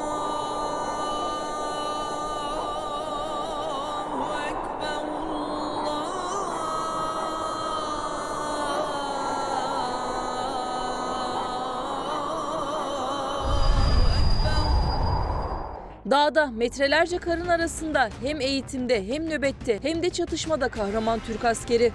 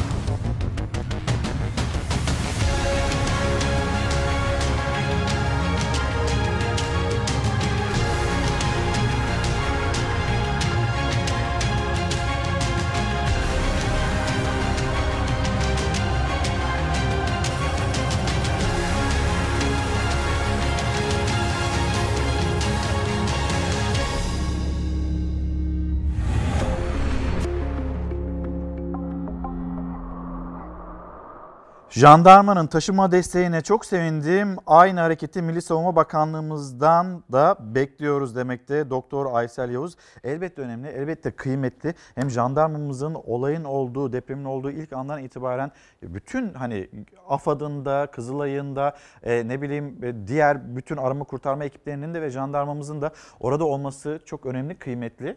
Ama bir de fırsatçılar var. Vicdansızlık ediyorlar. Birazdan o e, vicdansızlardan bahsedeceğiz. Bunun karşısında insanların yaşadığı mağduriyete ek olarak neler yaşadıkları bunların hepsini konuşacağız. Ve nereye kadar bu hani kalpsizlikle ilerleyebiliriz? Nereye kadar para, bencillik, düşüncesizlikle ilerleyebiliriz? Bunu da soruyor olalım sizlere.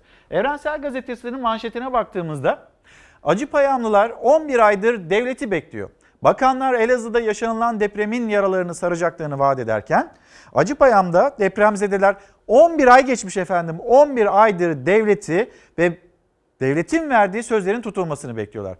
Denizli Acıpayam'da 11 ay önce meydana gelen 5.5 büyüklüğündeki deprem sonrası evleri yıkılan depremzedeler devletin konteyner bırakmak dışında bir çözüm üretmemesine tepkili. Yetkililerin verdiği büyük sözleri hatırlatan depremzedeler zaman geçtikçe bu sözlerin unutulduğunu, kış günü konteynerlarda yaşam mücadelesine mahkum edildiklerini söyledi. Bakın Evrensel Gazetesi'nin manşeti acı payamlılar ve onların 11 aydır yaşadıkları bir mağduriyeti dillendiriyor.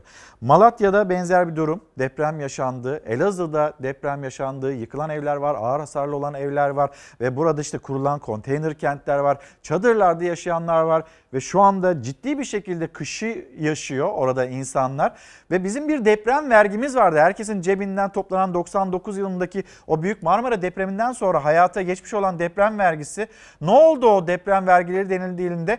Önce e, bununla ilgili kalem kalem açıklama yapmak zorunda değilim denildi. Sonra ne kadar para toplandığı, e, 147 milyar lira para toplandığı açıklandı. Cumhurbaşkanı Erdoğan tarafından. İşte biz bu paranın 5 katını, 8 katını çok daha fazlasını ödedik. Bunları söyledi e, devlet yönetenler. Gidin Van'a bakın denildi ama gitmeyelim Van'a. İşte bakın mesela Acıpayam'a bir bakalım.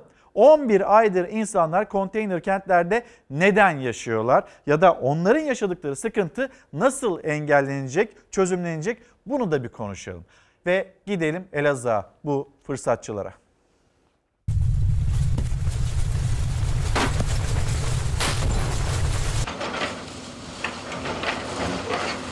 Elazığ hakkı gariban.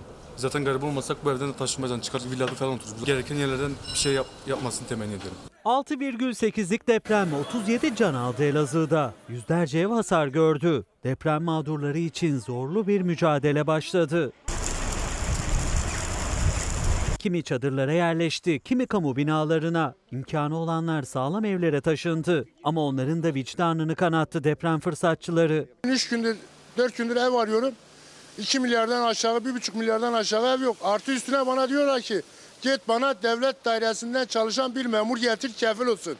Bu fırsatçılık değil de bu nedir yani? Önce acıdan kazanç elde etmenin peşine düşen ev sahipleri ortaya çıktı. Savcılık vicdan yoksunları için soruşturma açtı. Sorun çözüldü derken bu kez nakliyeciler acıyı fırsata çevirmenin peşine düştü. Bazı firmalar fiyatlarını iki katına çıkardı. Çok küçük fiyatlardı. Önceden bir asansörü 150-200'e kuruyorduk. Şimdi adamlar bizden 350-400 liraya talep ediyor. Çift taraflı kurduğumuz zaman bizden 800 bin lira para alıyorlar. Yani vatandaş veremiyor. Çok mağdur yani. Geçici olarak çadırlarda kalanlar kalıcı çözüm aramaya başladı. Eşyalarını alabilenler köylere ya da kent merkezindeki sağlam binalara yöneldi. Yoğunluk artınca nakliye firmaları fiyatları şişirdi. Bir arkadaşa bir fiyat 1800 demişti. Ben dedim zaten deprem olmuş. Olan Allah kimsenin başına getirmez. Fırsat bu kullanmadım. Ben 1-200 ona dedim. Fırsatçı olmayalım. Nakliye firmalarının istediği ücreti veremeyenler tanıdık kamyon şoförlerinden yardım istedi. Çoğu kendi elleriyle taşıdı eşyalarını. Firmalardan insaflı olmalarını bekleyen depremzedeler fırsatçılara karşı önlem alınmasını talep etti. Fırsatçılar çok ama. Atıyorum bir evde 300 liraysa 1000 lira 2000 lira diyorlar. Adam diyor benim fiyatım bu ister gel ister gelme. E vatandaş da mağdur olduğu zaman biz yani ne yapalım siz söyleyin. Gonca Hanım günaydın. Zekai Tahir Burak Hastanesi'nde karantinada olan vatandaşlarımız vardı. Çin'den gelmişlerdi, Wuhan kentinden gelmişlerdi. E, onlardan bir haber var mı? Evet onlardan da bir haber var. Birazdan onu da ekranlarınıza taşıyacağız. Bu arada maalesef bu koronavirüsü nedeniyle dün bir günde en fazla can kaybı yaşandı. Onun bilgisini de sizinle paylaşacağız. Bir gün gazetesi manşeti Endişeli bekleyiş, sarsıntılardan en fazla etkilenen bölgelerden Karakurt ve Musalar mahallelerinde çadırlarda kalanlar dertli, zor koşullarda yaşamını sürdürmeye çalışan yurttaşlar her an deprem olacak korkusu içinde. Burası da başka bir deprem bölgesi ve günlerdir oradan böyle sürekli deprem haberleri alıyoruz. Artçı e, haberler, artçı deprem haberleri alıyoruz. 4 şiddetinde, 4.5 şiddetinde. Burası Manisa Akisar. Akisar'da neredeyse her gün artçı deprem meydana geliyor. İlçede ciddi enerji yüklü fay hatları geçi, geçtiğini belirten uzmanlar daha büyük depremler yaşanacağı uyarısında bulunuyorlar. Halksa korku içinde ve burada endişeli bir e, bekleyiş var. Karakurt Mahallesi'nde çadırlarda kalanlar havaların soğumasıyla hastalıkla da mücadele ediyorlar. Muhtar İdris Kart çadıra ihtiyacımız var. Fatma Özkaya her an deprem olacak gibi yaşamak çok zor. Evime hala bakmadılar diyor. İşte diyor ki vatandaş madem bu vergiler toplanıyor biz de o vergileri verdik. Böyle bir hazırlık yapılıyor. O zaman devlet o vergilerden bizim yaşadığımız mağduriyeti bir zahmet çözebilir mi demekte. Çadır bekliyor orada e, vatandaşlar. E, bir çadır polemiği vardı siyasette. Kılıçdaroğlu ben Elazığ'a gittim bir tane Kızılay çadırı görmedim dedi. Cumhurbaşkanı Erdoğan e, girdiğin çadırda e, hemen sağında Kızılay amblemi vardı onu da mı görmedin dedi. Sonra sosyal medyada bayağı bir konuşuldu tartışıldı. Süleyman Soylu dün kameraların karşısına geçti. Dedi ki Kızılay'ın görevi çadır temin etmek değildir. Yani Kızılay oraya o bölgeye çadır götürmedi. Orada onun e, organize ettiği yemekti işte sıcak açtı bunun organizasyonunu yaptı. Yani acaba Süleyman Soylu bu tartışmaya dahil olurken Kılıçdaroğlu'nun sözlerini mi doğruladı? İşte bu konuşuldu. Gelelim habere. Soylu'dan Erdoğan'a Kızılay düzeltmesi gazete pencerede. İçişleri Bakanı Süleyman Soylu, CHP Genel Başkanı Kemal Kılıçdaroğlu'nun Kızılay açıklamasına Cumhurbaşkanı Erdoğan'dan farklı bir yanıt verdi. Soylu, Kızılay beslenme grubu tedarikçimiz. Çadırları AFAD dağıtıyor dedi. Ne demişti Kılıçdaroğlu? Ben orada Kızılay'ın bir tane bile çadırını görmedim demişti. Belki Kılıçdaroğlu da bilmiyor. Kızılay'ın görevi aynı zamanda Cumhurbaşkanı Erdoğan'a da bir bilgilendirme bu. Hem Kılıçdaroğlu'na hem Erdoğan'a İçişleri Bakanı tarafından. Çadırı temin etmek Kızılay'ın görevi değildir. Kızılay'a bir haksızlık yapılmasın. Kızılay bizim çadır temin ettiğimiz bir kurum değildir. Çadırı direkt afat olarak biz veririz. İçişleri Bakanı Süleyman Soylu deprem bölgesinde Kızılay'a dönük eleştirilere yanıt verirken kurdu bu cümleleri. Çadırı Kızılay değil AFAD temin eder dedi. Açıklamaları hafta içinde Cumhurbaşkanı Erdoğan'la Kılıçdaroğlu'nun çadır atışmasını akıllara getirdi. Dün çıkmış konuşuyor. Kızılay'ın bir çadırını bile iki gün kaldım görmedim. Bir tek Kızılay çadırı dahi görmedim. Ya senin gözün var ama göremiyorsun. Kızılay bizim çadır temin ettiğimiz bir kurum değildir. Elazığ Malatya depremi sonrası Cumhurbaşkanı da CHP lideri Kılıçdaroğlu da deprem bölgesini gezdi. Kılıçdaroğlu izlenimlerini paylaşırken deprem bölgesinde hiç Kızılay çadırı görmediğini söyledi. Erdoğan sert çıktı. İki lider arasında çadır polemiği patlak verdi. Girdiği çadırda bile kendisine göre sol tarafta solcu ya ama buna rağmen görmüyor. Orada Kızılay'ın amblemi var görmüyor. Sağ tarafta AFAD'ım var. Herhalde AFAD'ı gördü. AFAD'a teşekkür etmek isterim. Her gittiğimiz yerde Kızılay'ın değil, AFAD'ın çadırları vardı. Kızılay bizim de beslenme grubumuzun yöneticisidir. Koordinasyonu yapar hem kendisi yemek çıkarır. Burada da bir haksızlığı ortadan kaldırabilmek için söylüyorum. İçişleri Bakanı Soylu, Kılıçdaroğlu'nun Kızılay çadırı görmedim açıklamalarına yanıt için mi haksızlığı ortadan kaldıralım dedi bilinmez ama iki liderin polemiğine Kızılay çadır temin etmez diyerek dahil oldu. Deprem bölgesi Elazığ'da Soylu, Kurum ve Pekcan'ın ortak basın toplantısı ise ilginç bir diyalogla son buldu. Evet. Yok soru almıyoruz arkadaşlar. Bakan Pekcan soru almak istedi ama Soylu'nun engeline takıldı. Amerika Birleşik Devletleri'nin böbürlene böbürlene anlattığı Trump'ın böyle kendini öve öve anlattığı 100 yıllık plan dediği o plan bugün İstanbul Yenikapı'da protesto edilecek. Tekbir! Tekbir! Filistin'in derdini dünyaya duyurmak, Filistin'deki soykırımı ilan edilmiş olan Büyük İsrail projesinin e, nihai e, hedefini dünyaya duyurmak ve bu zulme mani olmaya çalışmak istiyoruz. Saadet Partisi Amerika Birleşik Devletleri'nin 100 yılın anlaşması adı altında açıkladığı tek taraflı sözde plana tepki amacıyla Büyük Kudüs mitingi düzenliyor. Bugün İstanbul Yenikapı'da yapılacak mitinge tüm siyasi partiler davet edildi. Henüz katılacağını duyuranlar CHP Genel Başkanı Kemal Kılıçdaroğlu'yla Gelecek Partisi Genel Başkanı Ahmet Davutoğlu oldu. İyi Parti'dense katılım Genel Başkan Yardımcısı seviyesinde olacak. Mescidi Aksa onurumuzdur. AK Parti'den şu ana kadar gelmedi ama Cumhurbaşkanımız da İstanbul'da ümit ediyoruz. Bu meseleye hassasiyetini biliyoruz. Geleceğini tahmin ediyoruz, ümit ediyoruz. İnşallah kendisi de gelir. Amerika Birleşik Devletleri Başkanı Trump yanına İsrail Başbakanı Netanyahu'yu alıp İsrail-Filistin meselesine çözüm olarak açıkladığı tartışmalı planı. Trump'ın Filistin'i yok sayan 100 yılın projesi adını verdiği 80 sayfalık sözde plana Türkiye'de sert karşılık verdi. Tüm partiler ortak ses yükseltti. Saadet Partisi ise plana tepki için Büyük Kudüs mitingi düzenliyor. Cumhurbaşkanımız da dahil bütün parti genel başkanlarımızı davet ettik. Kemal Kılıçdaroğlu geleceğini bildirdi. Ahmet Davutoğlu geleceğini deklare etti.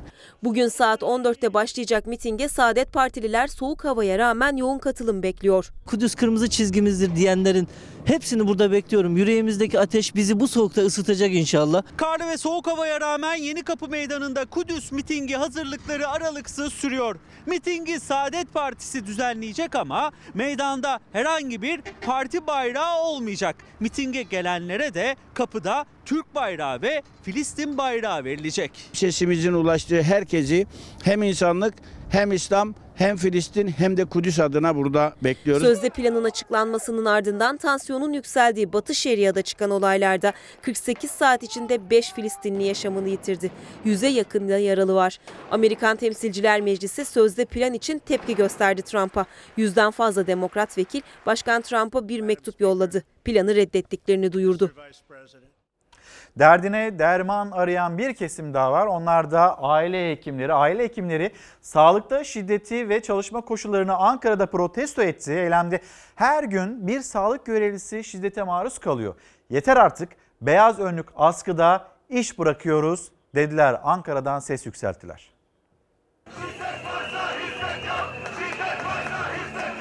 Kez doktorlar dertlerine derman aradı. Şiddete karşı etkin ve caydırıcı şiddet yasası isteyen aile hekimleri Ankara'da miting düzenledi. Şiddet varsa bizden hizmet beklemeyin dediler.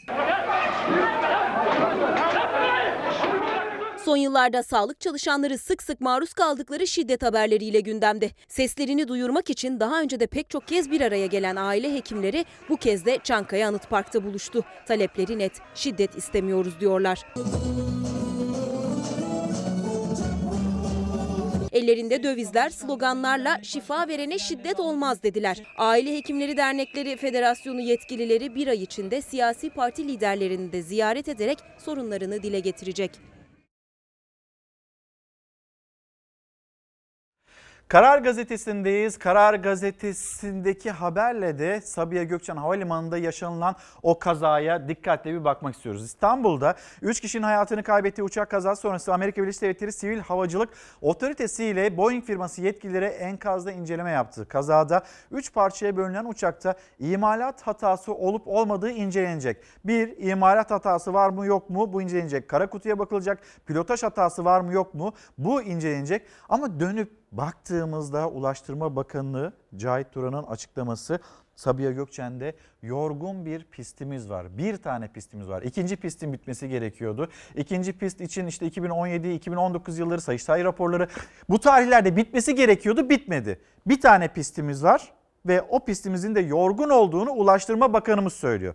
Dolayısıyla Sabiha Gökçen'de göz göre göre o kaza olacaktı zaten.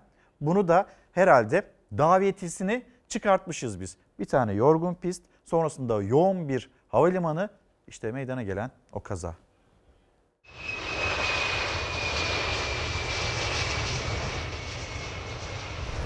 Kaza yeri incelemeleri tamamlanacak ve bundan sonra hazırlanacak olan raporlara göre kazanın oluş nedenleri açıklanacak. Üç yolcunun hayatını kaybettiği uçak kazasının ardından Türkiye'den ve aralarında Boeing ekibinin de bulunduğu Amerika Birleşik Devletleri'nden heyetler incelemelerini neredeyse tamamladı. Enkaz kaldırma çalışmaları başladı. Kazanın sebebi kara kutudan gelen bilgiler ışığında ve pilotların soruşturması tamamlandığında belli olacak. Yaralıların tedavisi ise sürüyor. Toplam 180 yaralımız tedavi edildi. 54 hastamızdan 12 hastamız yoğun bakım şartlarında tedavisi devam ediyor. İstanbul Sabiha Gökçen Havalimanı'na inişte pistten çıkan Pegasus uçağı kuvvetli rüzgar nedeniyle duramadı, pistin sonundaki çukura düştü. 3 parçaya ayrılan uçakta 3 kişi öldü, 180 kişi de yaralandı. Yoğun bakımda tedavisi devam eden 12 yaralıdan birinin sağlık durumu ciddiyetini koruyor. Ağrımız var mı? Bir ense tarafında şu dikişlerin olduğu yerde bir de kafatasında biraz bir ağrı durumu var. Sağlık Bakanı da Ulaştırma Bakanı da yaralıları hastanede ziyaret etti. Ancak kaza neden yaşandı sorusu hala yanıt bulabilmiş değil. O rüzgarda kule neden iniş izni verdi? Pilotlar mı ısrarcı oldu? Yoksa Ulaştırma Bakanı Cahit Turan'ın da ifadesiyle yorgun pist nedeniyle mi yaşandı kaza? Hepsi araştırılıyor. Sabiha Gökçen'de e, bir pistimiz var. Bu pistimiz çok yoruldu. Kazada hayatını kaybeden 29 yaşındaki Songül Bozkurt da İzmir'de uğurlandı son yolculuğuna. Ağustos'ta evlenecekti. Tabutuna giyemediği beyaz gelinlik örtüldü. Ailesi sevenleri gözyaşlarıyla veda etti. Hep geleceğim TÜİK'te bir planlama değişikliği oldu. Aslında her ayın 15'inde öğreniyorduk biz işsizlik rakamlarını. Şimdi ayın 10'una çekildi. Öyle zannediyorum. Yarın saat 10'u gösterdiğinde yeni işsizlik rakamlarını öğreneceğiz. İşsizlik rakamlarına geçiş yapmadan önce gençler, gençlerin işte eğitimi, eğitim mücadelesi, bir yandan hayat mücadelesi, yaşam mücadelesi ve girdikleri sınavlar. Sınav ücretlerine de zam geldi. O haberimize geçeceğiz ama gün boyu gazetesinde çarpıcı bir haber var. Onu da aktarmış olalım. Ekmek israfı her yıl 500 okuldan ediyor. Türkiye Ekmek Üreticileri Federasyonu Genel Başkanı Murat Kavuncu günlük 120 milyon ekmeğin %10'u israf ediliyor. Bu parayla 500 okul ve 250 devlet hastanesi yapılabilir. Sadece burada yaşanılan israfı engellediğimizde bile inanılmaz bir değer sahibi olacağız. Ya da devletin işte bazı kamu kaynaklarının doğru yere harcanması karşılığında yine biz israftan kaçınacağız. Yine okullarımız olacak. Mesela 72 milyon lirayı biz gidip Deniz abinin hatırlattığı gibi olabilir. Yeşil alanlara ihtiyacımız var doğrudur ama yeşil alanlara ihtiyacımız var derken 80 tane okulunda tamamlanması gerekirken bir şehirde 72 milyon liraya gidip o 80 okul yerine bir millet bahçesini ayırıyor olmanın bir yanlışlık olduğunu düşünüyorum. Bir kenti planlıyorsunuz. Kenti planlarken neresi yeşil alan olacak, neresi işte binalar, caddeler, sokaklar, insanlar nerede oynayacaklar, nefes alacaklar ve nerede yaşayacaklar. Bunlar planlanabilir diye düşünüyorum. İsrafı engellediğimizde aslında biz kendi kendimize çok büyük büyük rakamları da cebimize koyuyoruz koyuyor olacağız. Ve biz aslında her şeye de zam yapıyor olmayacağız. Sınava gelecek öğrenci arkadaşlar gelip İndirim olacağı yerde zam oldu. 210 lira oluyor yani dil sınavına da giriyorum. E, o da artı. NSV ile beraber 240 liraya çıkıyor. 240'dan daha fazla. Evet. Üniversite sınavı ücretlerine %40 zam geldi. Adaylar oturum başına 50 lira ödüyordu. Bu sene 70 lira ödeyecek. Zorunlu iki testin yanı sıra isteyen dil testine de giriyor. Yani 3 oturumun ücreti 150 liradan 210 liraya yükseldi. Öğrenci buradan gelir kaynağı olarak görülüyor. Daha uygun tutulabilir fiyatlar. Sonuçta bunlar ne kadar maliyetli olabilir ki? Enflasyon demek ki %40 bu kadar zam yapılıyorsa enflasyona göre her şey yüksek. Üniversite sınavı temel yeterlilik ve alan yeterlilik testleri olmak üzere iki oturumda gerçekleşiyor. Öğrenciler oturum başına 50 lira ödeyerek giriyordu teste. 100 liraydı masrafları artık 140 liraya çıktı. Sene içinde bir sürü kitaplar alıyoruz hepsi zamlı. Her şeye para yetiştirmeye çalışıyoruz öğrenci olarak. Hani 140 lira bence gereksiz fazla. Üçüncü oturumsa yabancı dil testi. Ona da isteyen adaylar giriyor. Öğrenciler hayalini kurdukları üniversiteye daha adımlarını atmadan zamla karşılaştı. Ancak bu %40'lık zam en çok da 3 oturuma birden girecek öğrencileri etkileyecek. Çünkü geçen sene 150 lira veren bu öğrenciler bu yıl 210 lira ödeyecek. Zaten e, Kitaplar da çok pahalı. Her şey çok pahalı. Sadece sınava giriş ücretiyle bitmiyor masrafı öğrencinin. Yol, kitap, barınma derken onların da ailelerinin de yükü ağır. Üstelik öğrenci istediği bir bölüme giremediğinde her yıl bu parayı vermek zorunda kalıyor. İnşallah bu sene üniversiteye girelim de bir daha sınav parası ödemeyelim. Öğrenciler kara kara düşünürken ÖSYM'nin kasasına sınav zammından yaklaşık 100 milyon lira ek gelir girmesi bekleniyor. 2 milyon kişi sınava giriyor. Durumu olmayanlar da var. İşte bu sınava gerçekten hani zor hazırlananlar da var. Bana fazla geldi. Şimdi deprem bölgesiyle ilgili bir açıklama daha var. O da Milli Eğitim Bakanı Ziya Selçuk'tan. E, tatil konusu ve okul konusuna gelince şunu söylemek mümkün. Bazı tedbirler e, düşünüyoruz. Mesela ara tatilin e, Elazığ'da e, okul dönemi olarak geçirilmesi yani tatil olmaması şeklinde bir çalışmamız var. Ama asıl e, daha detaylı çalışmamız öğrencilerimizin eğitimlerinin sürdürülebilmesi için verdiğimiz destekler. Hem sınavlara yönelik e, LGS gibi, üniversiteye hazırlık gibi konularla e, hakkında e, bir takım çalışmalarımız var. Şu anda Elazığ'la ilgili söyleyeceğimiz ve bütün çocuklarımızın eğitimlerine ara vermelerinden kaynaklanan kayıpların telafisi için e, her türlü hazırlığı yaptığımız 500 gönüllü öğretmenimiz her türlü desteği e, sağlıyor. Tütün ve tütün mamullerini bırakmanın tam zamanı. Bugün, bugün dünyada böyle bir farkındalık yaratılmaya çalışılıyor. Ve doğru haber manşeti saatte 12 kişi sigaradan ölüyor. Dünya Sağlık Örgütü verilerine göre her yıl 4.9 milyon kişi sigara nedeniyle oluşan hastalıklar yüzünden hayatını kaybediyor. Bu rakamın 7 milyonu Türkiye gibi gelişmekte olan ülkelerde. Türkiye'de ise yılda 100 bin yani günde 300 ve 1 saatte 12 kişi sigaranın etkileri nedeniyle yaşamını yitiriyor. Manşetteki haber bu. Yani şu saat 8.30'da başladık biz yayınımıza. Şu anda da saat 10'u 11 geçiyor. Yayına başladığımız andan şu ana kadar 1 saat 40 dakika içinde maalesef 19 kişi bu hesaba göre 19 kişi sigara ve sigaraya bağlı hastalıklar nedeniyle yaşamlarını yitirdiler. Bugün Bugün bir farkındalık günü.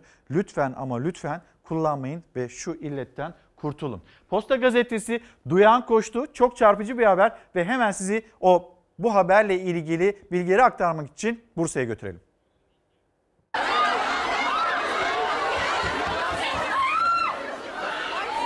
Hava kar yağıyor. Yani eksi 2 derece falan 0 derece falan hava buz gibi. Millet dondu burada. Millet dondu donmasına ama kimse bir adım bile geri atmadı. Çeyiz ve ev eşyası mağazasının açılışında izdiham yaşandı.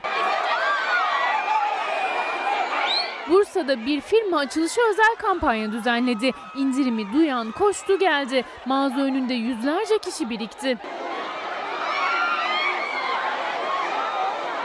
Alışverişe geldik açılışa ama Burada 10 tane 20 tane kapı var tek kapıya toplamışlar. Millet birbirine izliyor. Günah yazık. Kimse soğuk havaya aldırış etmedi. Polisin uyarıları da sonuç vermedi. Ezilen de oldu bayılan da. Millet gördüğünüz gibi sürekli arkadan ittiriyorlar. Yani ezilen bayılan. Beklemekten sıkılanlar mağazanın kapılarını yumrukladı. Vazgeçenler geri döndü. Israrcı olanlar kuyrukta bekleyişini sürdürdü. Annemle geldim ama yani insanlar birbirlerini yiyorlar. Yani çok kalabalık o yüzden hiçbir şey alamadan geri gidiyoruz eve.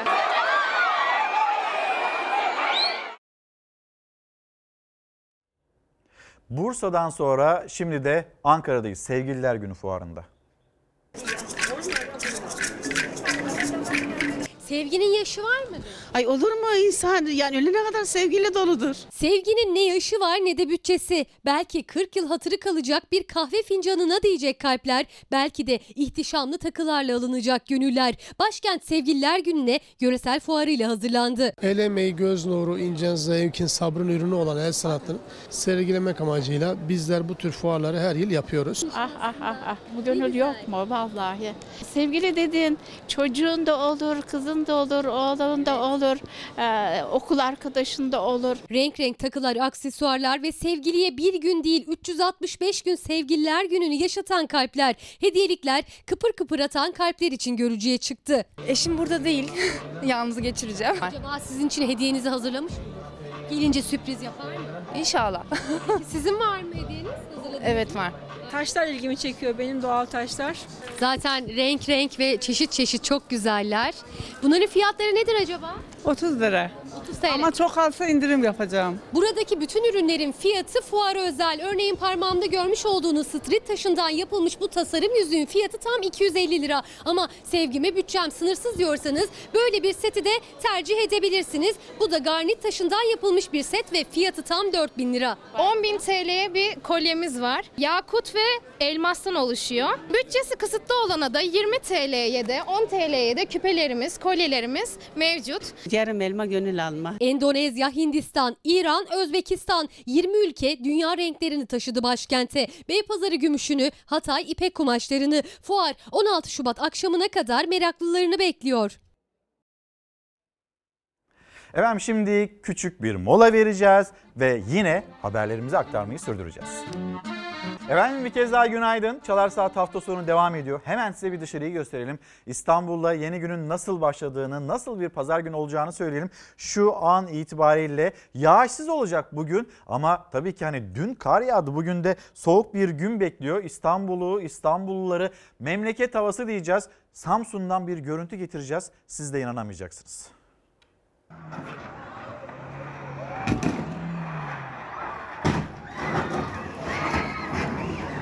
Kar topu oynayanların çığlıkları arasında metrelerce kaydı buz pistine dönen yolda devrildi, taklalar attı.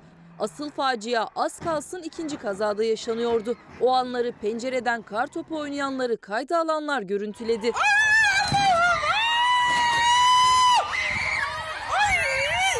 Samsun Atakum'da yaşandı yürekleri ağza getiren kaza.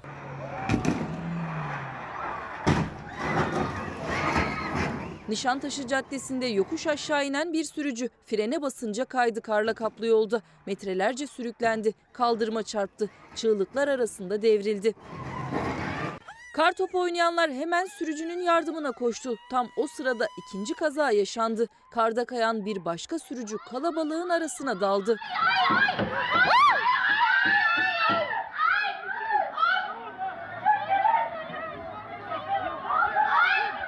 Can havliyle kaçtı herkes üstlerine gelen felaketten. Büyük bir faciadan dönülen kazada şans eseri yaralanan olmadı. Van Çatak Karayolu'yla Şırnak'ın Beytüşşebap'a bağlı Başaran köyüne çığ düştü. Kaymakamlıkla ilçe jandarma komutanlığı bölgede yaşanan şiddetli kar yağışı nedeniyle harekete geçti. İlçe merkezi ve çığ riski olan köylerde camilerden yapılan anonslarla halk çığ tehlikesine karşı uyarıldı. Ardahan ve Siirt'te tipide mahsur kalan köylüleri ekipler kurtardı.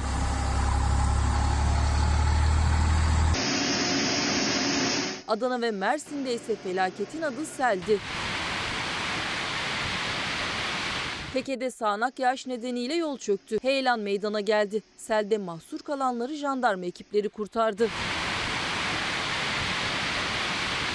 Mersin'de de iki gündür devam eden yağış sele neden oldu. Çamlıyayla ilçesine bağlı Sarıkavak mahallesinde konteyner bir ev sele kapıldı. Neyse ki içinde yaşayanlar erken davranıp evi terk etmişti. İstanbul'u terk eden kar yerini önce bulutlara sonra güneşe bırakacak. Kar İç Anadolu ve Karadeniz'in tamamında etkili olmaya devam edecek. Sıcaklıklar özellikle yurdun batısında hafta sonundan itibaren hissedilir derecede artacak. Meteoroloji karın yoğun olduğu bölgelerde çığ tehlikesine karşı uyarıyor. Ayşe Rıza'oğlu günaydınlar. Fatma Hanım, Fatma Karamulut sizlere de selamlarımızı iletelim. Geçelim Türkiye Gazetesi'ne. Türkiye Gazetesi'nin manşeti hani Bir süredir de merakla beklenilen o konu işte infaz indiriminin detayları. Gündüz iş, gece hapis. Mahkumlar gece cezaevinde, gündüz işinde olacak. Yaşlı ve hamileler cezalarını evde çekebilecek.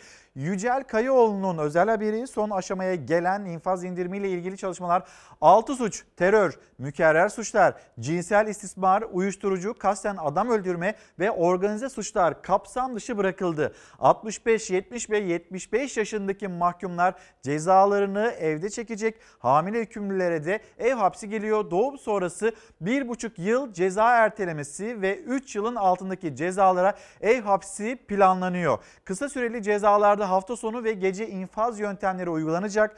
Hükümlüler hafta içi dışarıda hafta sonu hapiste olacaklar. Şartları yerine getirenlere gündüz işe gitme imkanı verilecek.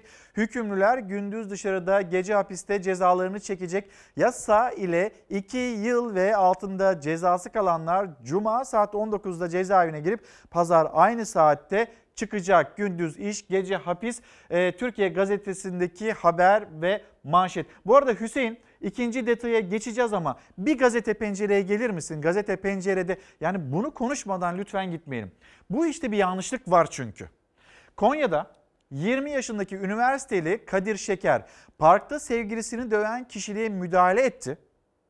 20 yaşındaki üniversiteli Kadir Şeker parkta sevgilisini döven kişiye müdahale etti. 19 suç kaydı vardı o kişinin.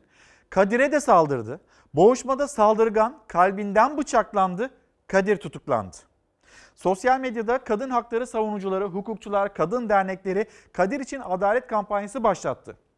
Kütüphane çıkışında belki de bir kadın cinayetini önleyen Kadir Şeker için binlerce mesaj yağdı. Sevgilisinin şiddetine maruz kalan Ayşe D de beni kurtarmak istedi dedi. Yani verdiği ifade bu yönde. Ancak ortada bir ceset vardı ve hem savcılık hem mahkeme olayı kasten öldürme olarak değerlendirdi. Kadir'in babası da isyan etti.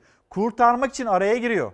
Adam oğluma saldırıyor. Elinden zor kurtulmuş. Karşı tarafa da başsağlığı diliyoruz ama üzgünüz ama oğlum arada harcanmıyor mu? Bakın bir kadın cinayetinin daha engellendiğini söylüyor. Hatta orada şiddete maruz kalan kadın beni kurtarmak istedi diyor.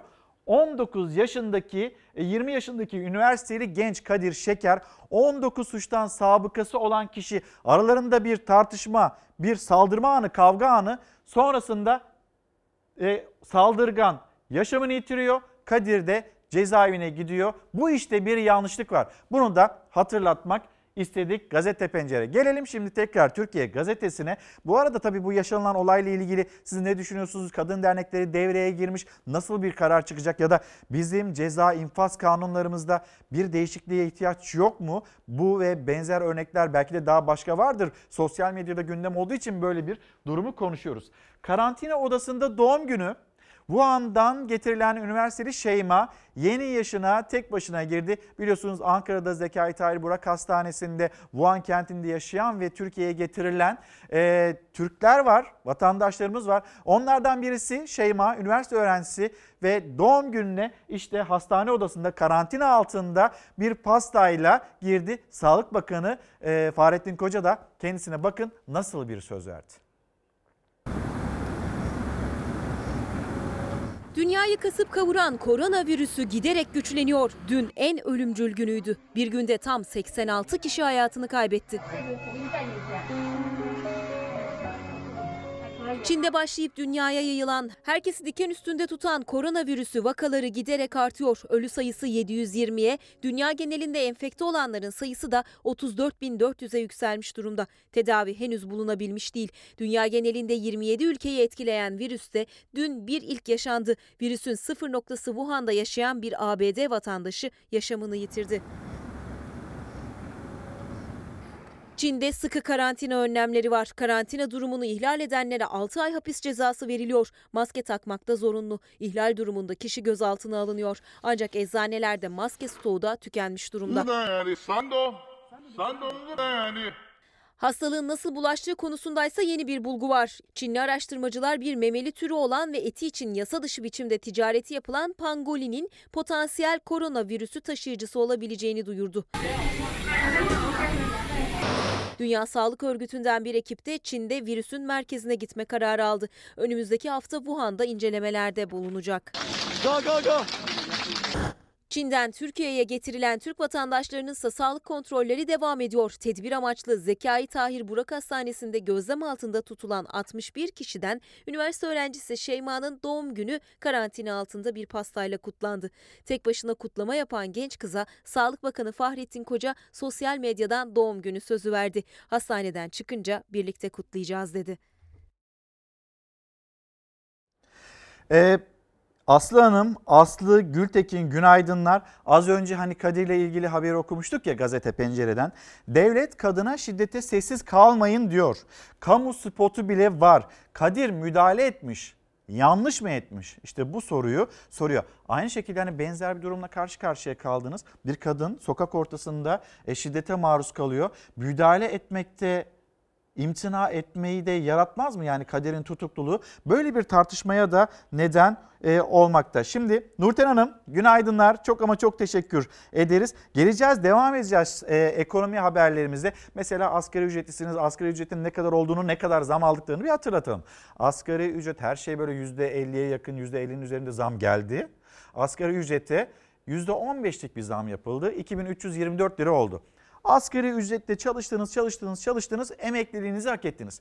Peki asgari ücretle bile geçinmek zorken emekli olduğunuzda acaba ne kadar maaş alacaksınız? Emekli olmanıza ne kadar zaman var? Hiçbir fikrim yok. Peki emekli olunca ne kadar maaş alacağınızı Onu da bilmiyorum. 2000 civarı bir şey olabilir. O zamanın şartlarıyla biraz daha yüksek olabilir. Durdurak bilmeden çalışıyor asgari ücretli ama ileride ne kadar emekli maaşı alacağını bilen yok. 2324 lirayla ay sonunu nasıl getireceğini kara kara düşünen asgari ücretliler emekli olduklarında ancak 1000 lira maaş alabilecek. 10 milyon kişi emekli olduğunda alacağı ortalama emekli maaşı 1000 lira, 1300 lira, 1500 lira civarında olacak. Asgari ya da biraz üstünde ücretle çalışan 10 milyon kişi var. Çoğu emekli aylığı bağlama oranının düşürüldüğü 2000 ve 2008 yıllarından sonra iş hayatına girdi. İleride emekli olduklarında asgari ücretliler 1000 lira, biraz üstünde maaş alanlarsa 1500 lira civarında emekli maaşı alacak. Geçinebilmek için çalışmaya devam ettiklerinde de işsizlik daha da artacak. Maalesef ülkemizde emekli olanlar çalışma hayatından çıkamıyorlar. Bunun nedeni de düşük emekli maaşları. Siz emekli oldunuz. Bize geçinecek kadar pozisyonumuz olursa çalışmam tabii ki. Neden çalışayım ki? Daha gençlere önem veririm. Gürcan Günaydın da 2006'dan bu yana asgari ücretli beklentisi emeklilikte rahat etmek ama uzmanlara göre bu mümkün olmayacak. 2000 yılından sonra özellikle çalışanların 1000 lira gibi emekli maaşı alacak. Ne kadar emekli maaşınız? Vallahi 100, 110 lira zam geldi. 1.9'du 2110 oldu. Çalışmaya devam ediyor musunuz? Evet gazete dağıtıyorum. Ortalama 2000 lira emekli maaşı alan emekli bile bugün çalışmak zorunda geçinebilmek için haliyle işsizlik rakamları yüksek. Ama uzmanlara göre önümüzdeki dönemde işsizlik rakamlarının daha da yüksek olması bekleniyor. Çünkü bugünün çalışanları yarın emekli olduklarında emekli maaşları bugüne göre çok daha düşük olacak. Çalışmasanız 2000 lirayla geçinebilir misiniz? Maalesef kiram yok Allah'tan. Maalesef geçinemem. Kaç seneden çalışırsınız? Vallahi ben şu an 60 yaşındayım. Gittiği kadar. Recai'ye hak verdiği gibi birçok emekli gittiği yere kadar çalışıyor. Sosyal güvenlik uzmanı Özgür Erdursun'a göre bu sayı ilerleyen yıllarda artacak. Bugün %13,4 olan işsizlik oranı tek haneye düşmek bir yana daha da yükselecek. Emekliler çalışma hayatından çıkarlarsa işsizler iş bulma imkanı bulabileceklerdir. Aksi halde işsizlik oranları artmaya devam eder. Şimdi bir de çiftçimiz, çiftçimizin yaşadığı problemler. Aynı zamanda şu et fiyatlarına bakalım. Bir de iddia var. Yine mi acaba Türkiye saman ithal edecek? Et fiyatları yüksek. Hayvanı düzgün beslerseniz bunun için ciddi bir maliyet gerekiyor. Ondan sonra bakım ücretleri çok pahalı. Dolayısıyla ete de yansıyor bu. Türkiye kendi kendine yetebilen bir ülke. Ya da öyle olmalı. Doğuda, Ardahan'da çok da güzel e, ortam var. Hayvanların yetişebileceği besiciliğe bu arada katkı verirse bence Türkiye'de işte ete e, dışarıdan almaya ihtiyaç olmayacaktır. Tüketici uzman oldu artık çözüm önerilerini tek tek sıraladı. Çünkü kırmızı ette fiyat düğümü hala çözülebilmiş değil. Üretim artsa da fiyatlar düşmüyor. Hatta tersine artıyor. TÜİK'e göre büyükbaş hayvan sayısı 2019'da %3,8 arttı. Ancak yine TÜİK'e göre dana etinin fiyatı Ocak 2019'dan Ocak 20'ye %15 zamlandı. Et bir ihtiyaç ama almakta zorluk çekiliyor. Ya ithalat çözüm olmuyor ya da insanlar ithalate rağbet etmiyor. Gerçekten yerli et almak istiyorlar. Süre kırmızı et etiketlerine fren için ithalat kartı çekildi. Et ve süt kurumu depoları kırmızı etle doldu. Canlı hayvan sayısı da az da olsa arttı. Ancak bu hamle fiyatları düşürmeye yetmedi. Çünkü TÜİK'e göre 2019'un başında 40 lira 56 kuruş olan kırmızı et fiyatı bir yılda 46 lira 69 kuruşa yükseldi. TÜİK ortalamasında bile et fiyatları yüksek. Kasaba geldiğimizde etiketlere baktığımızda fiyatlar çok daha yüksek. Dana kıymanın kilosu 58 lira, kuşbaşının kilosu 64, bifteğin kilosu 75 lira, antrikotun kilosuysa 88 lira. Pahalı tabii ki. Haftada yarım kilo almaya çalışıyoruz. Ot sorununu çözmeden et sorununu çözemiyoruz. Türkiye gibi bir ülkenin saman ithal etmesi kabul edilebilir bir durum değil. Uzmanlara göre hayvan sayısının artmasına rağmen fiyatların düşmemesinin sebebi besicinin yeterince desteklenmemesi. Besiciyi en çok zorlayansa saman fiyatı. O bile ithal. Fiyatlar hasat döneminde 20 kuruş civarındayken şimdi 1 liraya kadar yükseldi. Tırlarla Bulgaristan'dan Türkiye'ye saman getiriliyor. Özellikle Ege bölgesine getiriliyor. Bizim bu memleketimizde üretilen şeyler bunlar ya. Kurban olayım. Niye bunlar böyle yapıyor ya? Fiyatlar düşmüyor. Yükseliyor düşmüyor. Kesinlikle ben bak 65 yaşıma geldim. Hiçbir zaman hiçbir şeyin fiyat aşağı düşmüyor ya. Fiyatlar düşmüyor. Doğru. Artış hızı zaman zaman yavaşlıyor ya da hızlanıyor. Ama hiçbir şekilde düşmüyor. TÜİK bile hesabını yapmış. Geçen sene bu zamanlar 40 liraydı şimdi 46 lira. Sadece kırmızı etteki enflasyon %15. Ama tabii TÜİK enflasyon sepetinde ağırlıkları değiştirdiği için mesela gıdanın ağırlığını ya da giyimin, ayakkabının, ulaşımın yani paramızı en çok har- harcadığımız e, kalemlerin ağırlığını değiştirdiği için enflasyonda %12.15 olarak gerçekleşiyor. 12.15 olarak açıklanan enflasyona da kimse ama kimse inanmıyor. Şimdi devam edeceğiz. Devam edeceğimiz haber sürekli gündemde tutmak e, zorunda olduğumuz bir konu. Deprem gerçeği ve biz kentsel dönüşümümüzü gerçekleştirebildik mi?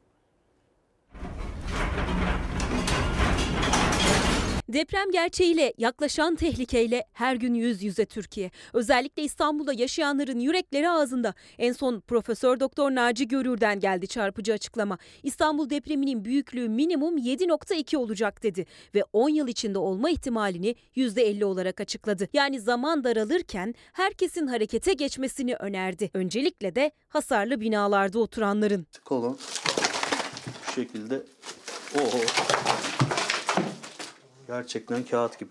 Bu taraflar hep sonradan doldurulmuş yani. Bakın demirler de çürük durumda. Demirler geliyor. Demirler ele geliyor. Yani tuz buz olmuş. 17 Ağustos'ta İstanbul'da en fazla yara alan ilçe Avcılar'da 20 yıldır değişen bir şey yok. Dökülen tavanlar, çatlak kolonlar, deniz kabuğundan yapılmış binalar artık ayakta duramayacak halde. İşte binanın içler acısı hali, görüntü her şeyi anlatıyor aslında. Paslı demirler kendiliğinden çıkmış durumda. Binanınsa tavanı üzerimize çökecek gibi. Zaten demirler görünüyor paslı paslı demirler. Korkuyorum. Ne olacak böyle? Bilmiyorum ki ne olacak. Satırsak satamayız. Kiraya gitsek gidemeyiz. Ne dediler size bu bina için? Binada çürüklük var. Siz güçlendirin. Yani bizi bize bırakın. Kolonu görün. Yani üstünüze dökülür. Demirler çürümüş. Evet demirler çürük.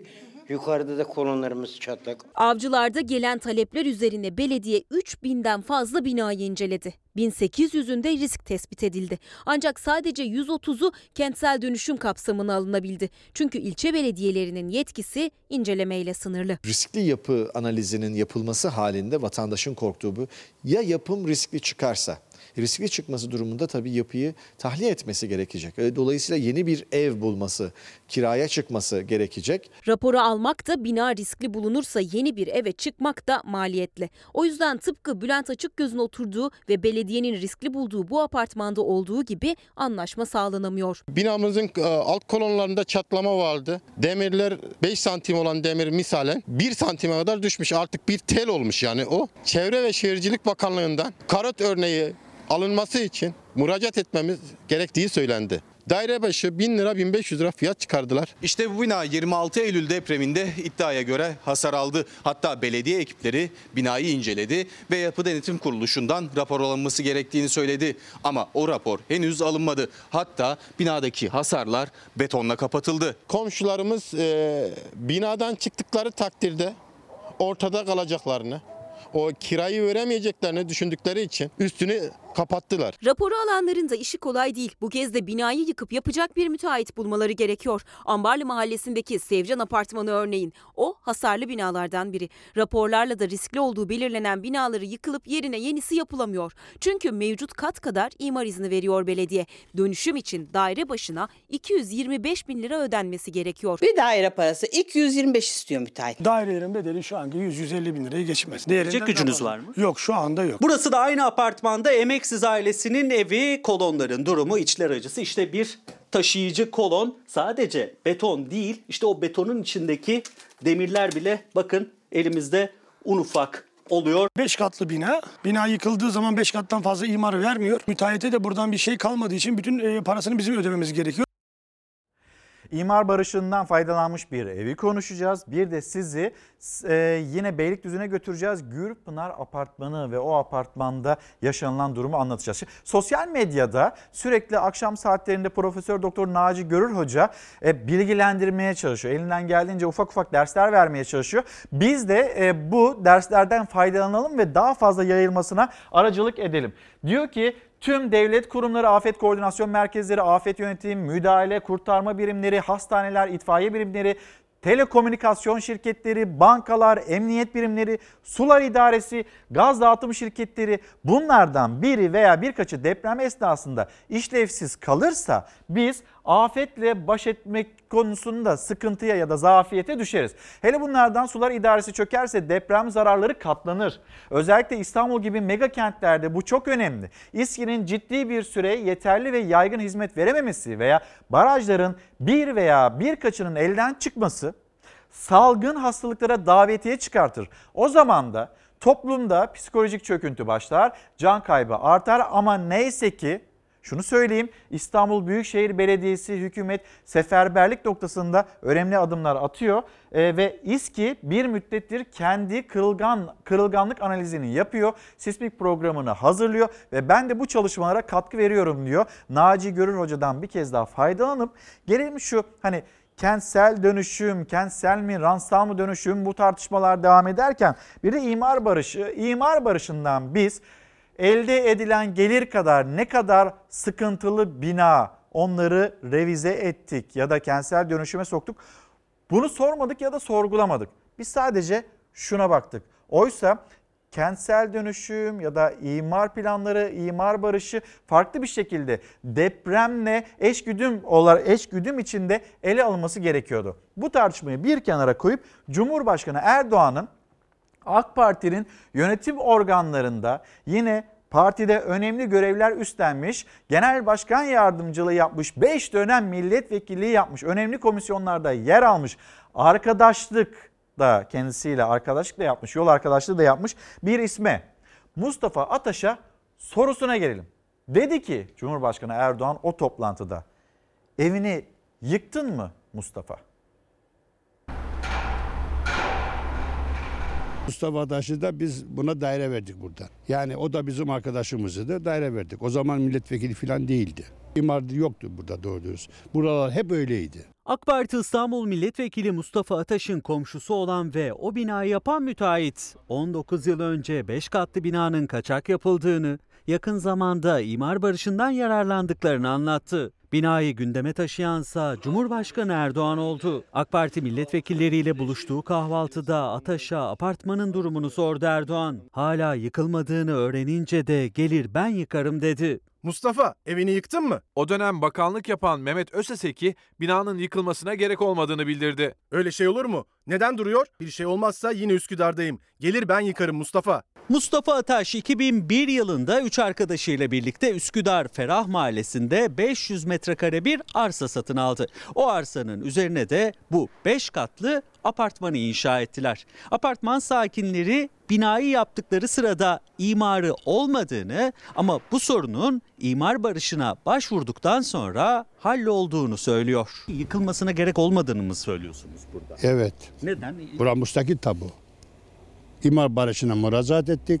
Mahallenin büyük kısmı kentsel dönüşüm alanı. Binalar yıkılıyor, yerine yenileri yapılacak. Bulunduğumuz bu kısımsa dönüşümün dışında şimdilik. Hala daha çoğu yer imarsız. Yeni yeni daha imar gelmeye başladı. İstanbul'da Büyük Çamlıca Camii'nin hemen alt tarafında AK Partili vekil Mustafa Ataş'ın evinin bulunduğu sokak. Bir alt sokağındaki evler yıkıldı. Kentsel dönüşüm başladı. Cumhurbaşkanı Erdoğan da Silivri depremini hatırlatıp Ataş'ın evinin durup durmadığını sordu. Mustafa Ataş ise Fox Haber'e binanın depreme dayanıklı yapıldığını, apartmanda 10 kişinin hak sahibi olduğunu belirtti. İmar barışıyla tapularını aldıklarını, yıkımın söz konusu olamayacağını vurguladı. Ancak o toplantıda gündeme gelen tek bina Ataş'ınki değildi. Projede son durum ne? Bina hala yıkılmadı. Ben belediye başkanı Hilmi Güler'e kaç kez söyledim. Nasıl yıkmazsınız? Kararlılığımız ve tutumumuz değişmemiştir. Aynen devam ediyor. Erdoğan'ın sözünü ettiği Ordu Büyükşehir Belediyesi tarafından ruhsatı iptal edilerek yıkımına karar verilen Karadeniz sahilindeki 3 bloklu gökdelenlerdi. Belediye Başkanı Hilmi Güler'den hemen açıklama geldi. Yıkacaklarını söyledi. Ama hem yargının devam kararı var hem de inşaat devam ediyor. Bildiğiniz gibi kıyılar halkımızın anayasal hakkıdır. Bizde yanlışa yer yoktur. İstanbul Gürpınar'da 10 katlı güneş apartmanı ve o apartmanda tek başına. Bu beton, kolon, Şu- taşıyıcılar. Yıkanmamış deniz kumu demiri de işte böyle çürütüyor. Bu binada tek başına yaşamak nasıl bir psikoloji? Tüm komşularınız gitti. İşte durumum olmadığı için şu an oturmak zorundayım. 5 ay önceki Silivri depreminden sonra yetkililerin mutlaka boşaltın dediği İstanbul Beylikdüzü'ndeki 10 katlı apartmanda yalnızca Sema Yetkin kaldı bir oğluyla. 42 dairenin hepsi taşındı. Kimi akrabasının yanına, kimi de komşusuyla ortak ev tutarak ceplerinden kira ödemekte büyük sıkıntı yaşayan kentsel dönüşüm mağdurlarının evleri kaderlerine terk edildi. Hemen hemen her taşıyıcı kolonda yine aynı görüntüler. Burası da eyvah geliyor. Böyle bak balkon da sallanıyor aynı zamanda. Şu yan duvar mı bu? Yan duvar düşün. Bak bak bak. Oraya kadar hep sallanıyor. Çünkü yani artık ayakta duracak hali yok binanın. Paramız yetmiyor çok pahalı olduğu için iki aile bir oturuyor şu anda. İki aile bir İki aile evet. Güneş Apartmanı yıllarca kentsel dönüşüm kapsamında sağlam bir yapı olarak tekrar yükselmeyi bekleyen binalardan biriydi ama o dönüşüm bir türlü gerçekleşmedi. Bina sakinleri artık korkuyla yaşamak istemedi ve bu 10 katlı apartmanı terk etti. İçeride sadece bir dairede mecburen yaşam sürüyor. Doğalgaz kesilmiş. Zil çalıyor mu? Merhabalar. Farkında mısınız? Burada durduğumuz her dakika, her saniye bir risk, bir tehdit. Doğru diyorsunuz. Yapacak bir şeyim yok yani. En ufak bir sallantıdan bile haberdar olmak için avizeye astığı tesbihte gözü hep Sema Hanım'ın. Başını sokacak sağlam bir çatı arıyor. Ama annesinden kalan parayla satın aldığı bu daire dışında hiçbir mal varlığı yok. Tek geliri ise asgari ücretli çalışan oğlunun maaşı. Ek yaptırdık oralara. İşte Ama baksana yine de tam kapanmadı. Biraz önce de emlakçı aradı. Yani 1.800'ü verirsem nasıl geçinirim onu düşünüyorum. Hala oturuyorum yani. Binayı ayakta tutan zaten taşıyıcılar. Taşıyıcı sallandıkça böyle sürekli her artçı şokta hasar görüyor. Hani resmen bizi mezar kazmışlar, biz içine koymuşlar. Başka bir şey diyemiyorum ben.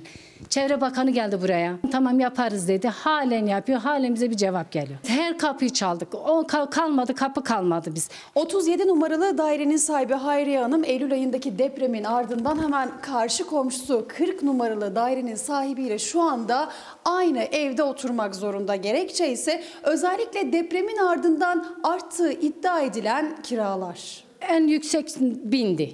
Bindi. Şu anda 2000, 2300. 2 ayda oturduğunda zaman 3, 3 artı 1 aldık. 2 veriyor şu anda. 2014 yılından sonra e, Büyükşehir'de Kentsel Yenileme ve İmar Komisyonu'na gitti. Ben de o dönem Kentsel Yenileme Komisyonu bir üyesiydim. Komisyondaki arkadaşlar geldi, binaları gezdiler.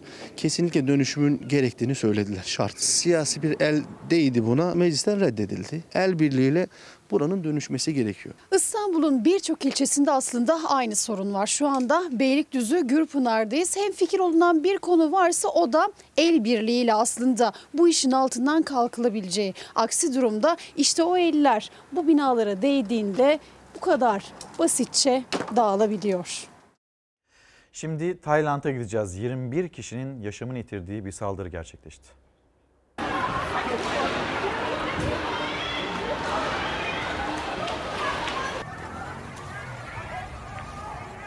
Firar etti, çaldığı silahlarla sivilleri ateş açtı. Taylandlı asker 21 kişinin ölümüne, 42 kişinin yaralanmasına neden oldu. Jack Rapant Tomma isimli asker dün komutanını ve iki subayı öldürdükten sonra kışladan silah çaldı. Askeri ciple firar etti. Ülkenin kuzeydoğusunda yer alan bir alışveriş merkezinin yakınında insanların üzerine rastgele ateş açtı.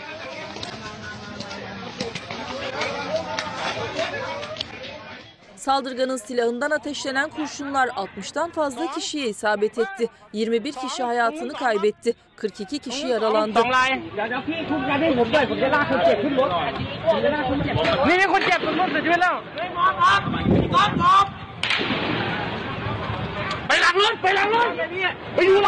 Alışveriş merkezinde saklanan Taylandlı saldırgan 17 saatin sonunda ölü ele geçirildi. 33. yaşını kutlayan basın konseyi Türkiye'de gazeteci olmak bunu ele aldı. Basın üzerindeki ellerin artık çekilmesine ve basının özgür bırakılmasını talep ediyoruz. Baskı altında yapılmaya çalışılan gazetecilik, mesleğini yaparken özgürlüğü kısıtlanan, saldırıya uğrayan gazeteciler toplantının ana gündem maddeleriydi. Basın Konseyi'nin 33. yılında gazetecilerin ve gazeteciliğin yaşadığı sorunların altı tek tek çizildi. Medya etik değerlerinin önselenmeden devam etmesi, yaşatılması için mücadele vermeye baş koyduğumuzu bu akşam 33. yaşımızı kutlarken yine yeniden seslendirmek istiyoruz. Basın Konseyi Başkanı Pınar Türenç, Türkiye'de gazeteciliğe yönelik kısıtlamalara karşı konseyin verdiği mücadelenin altını çizdi. Demokrasinin bütün değerleriyle yaşatılması için Basın Konseyi 33 yıl vardı. Bundan sonra da var olacaktır. Efendim Türkiye'de yaklaşık 1 milyon epilepsi hastası bulunuyor. Bu hastaların birçoğu hastalıkta değil aslında ön yargılarla savaşıyor. Epilepsinin korkulacak bir hastalık olmadığını, tedaviyle yüksek oranda kontrol altına alınabilecek kronik bir hastalık olduğunu bir kez daha anlatmak için biz de bu e, farkındalığa destek olalım. Epilepsi için bak Dünya Epilepsi Günü ve e, yıl olmuş 2020 bu etiketler altında o farkındalığa biz de destek vermiş olalım. Epilepsi için bak diyoruz. Bir mola döneceğiz. Efendim bir kez daha günaydın. Çalar Saat hafta sonuna nokta koyacağız ama dün bir ziyaretimiz vardı ve kıymetli bulduğumuz için de sizinle paylaşmak istiyoruz. Kimlerle buluştuk? Sabiha Tüzünoğlu ve e, arkadaşlarıyla buluştuk. Türkiye Bosta Sancak Derneği Kadın Kolları'nın düzenlediği kermese gittik ve bu kermeste amaç nedir derseniz orada satılan her türlü kazak, her türlü eldiven, her türlü materyal aslında Türkiye Bosta Sancak Derneği Kadın Kolları tarafından yaratılmak istenen, yapılmak istenen bir okula harcanacak. Onları tebrik edelim ve Çalar Saat hafta sonunu bu şekilde kapatmış olalım. Kapatırken de her zamanki gibi teşekkürlerimiz sizlere. Bizi izlediğiniz için teşekkür ederiz.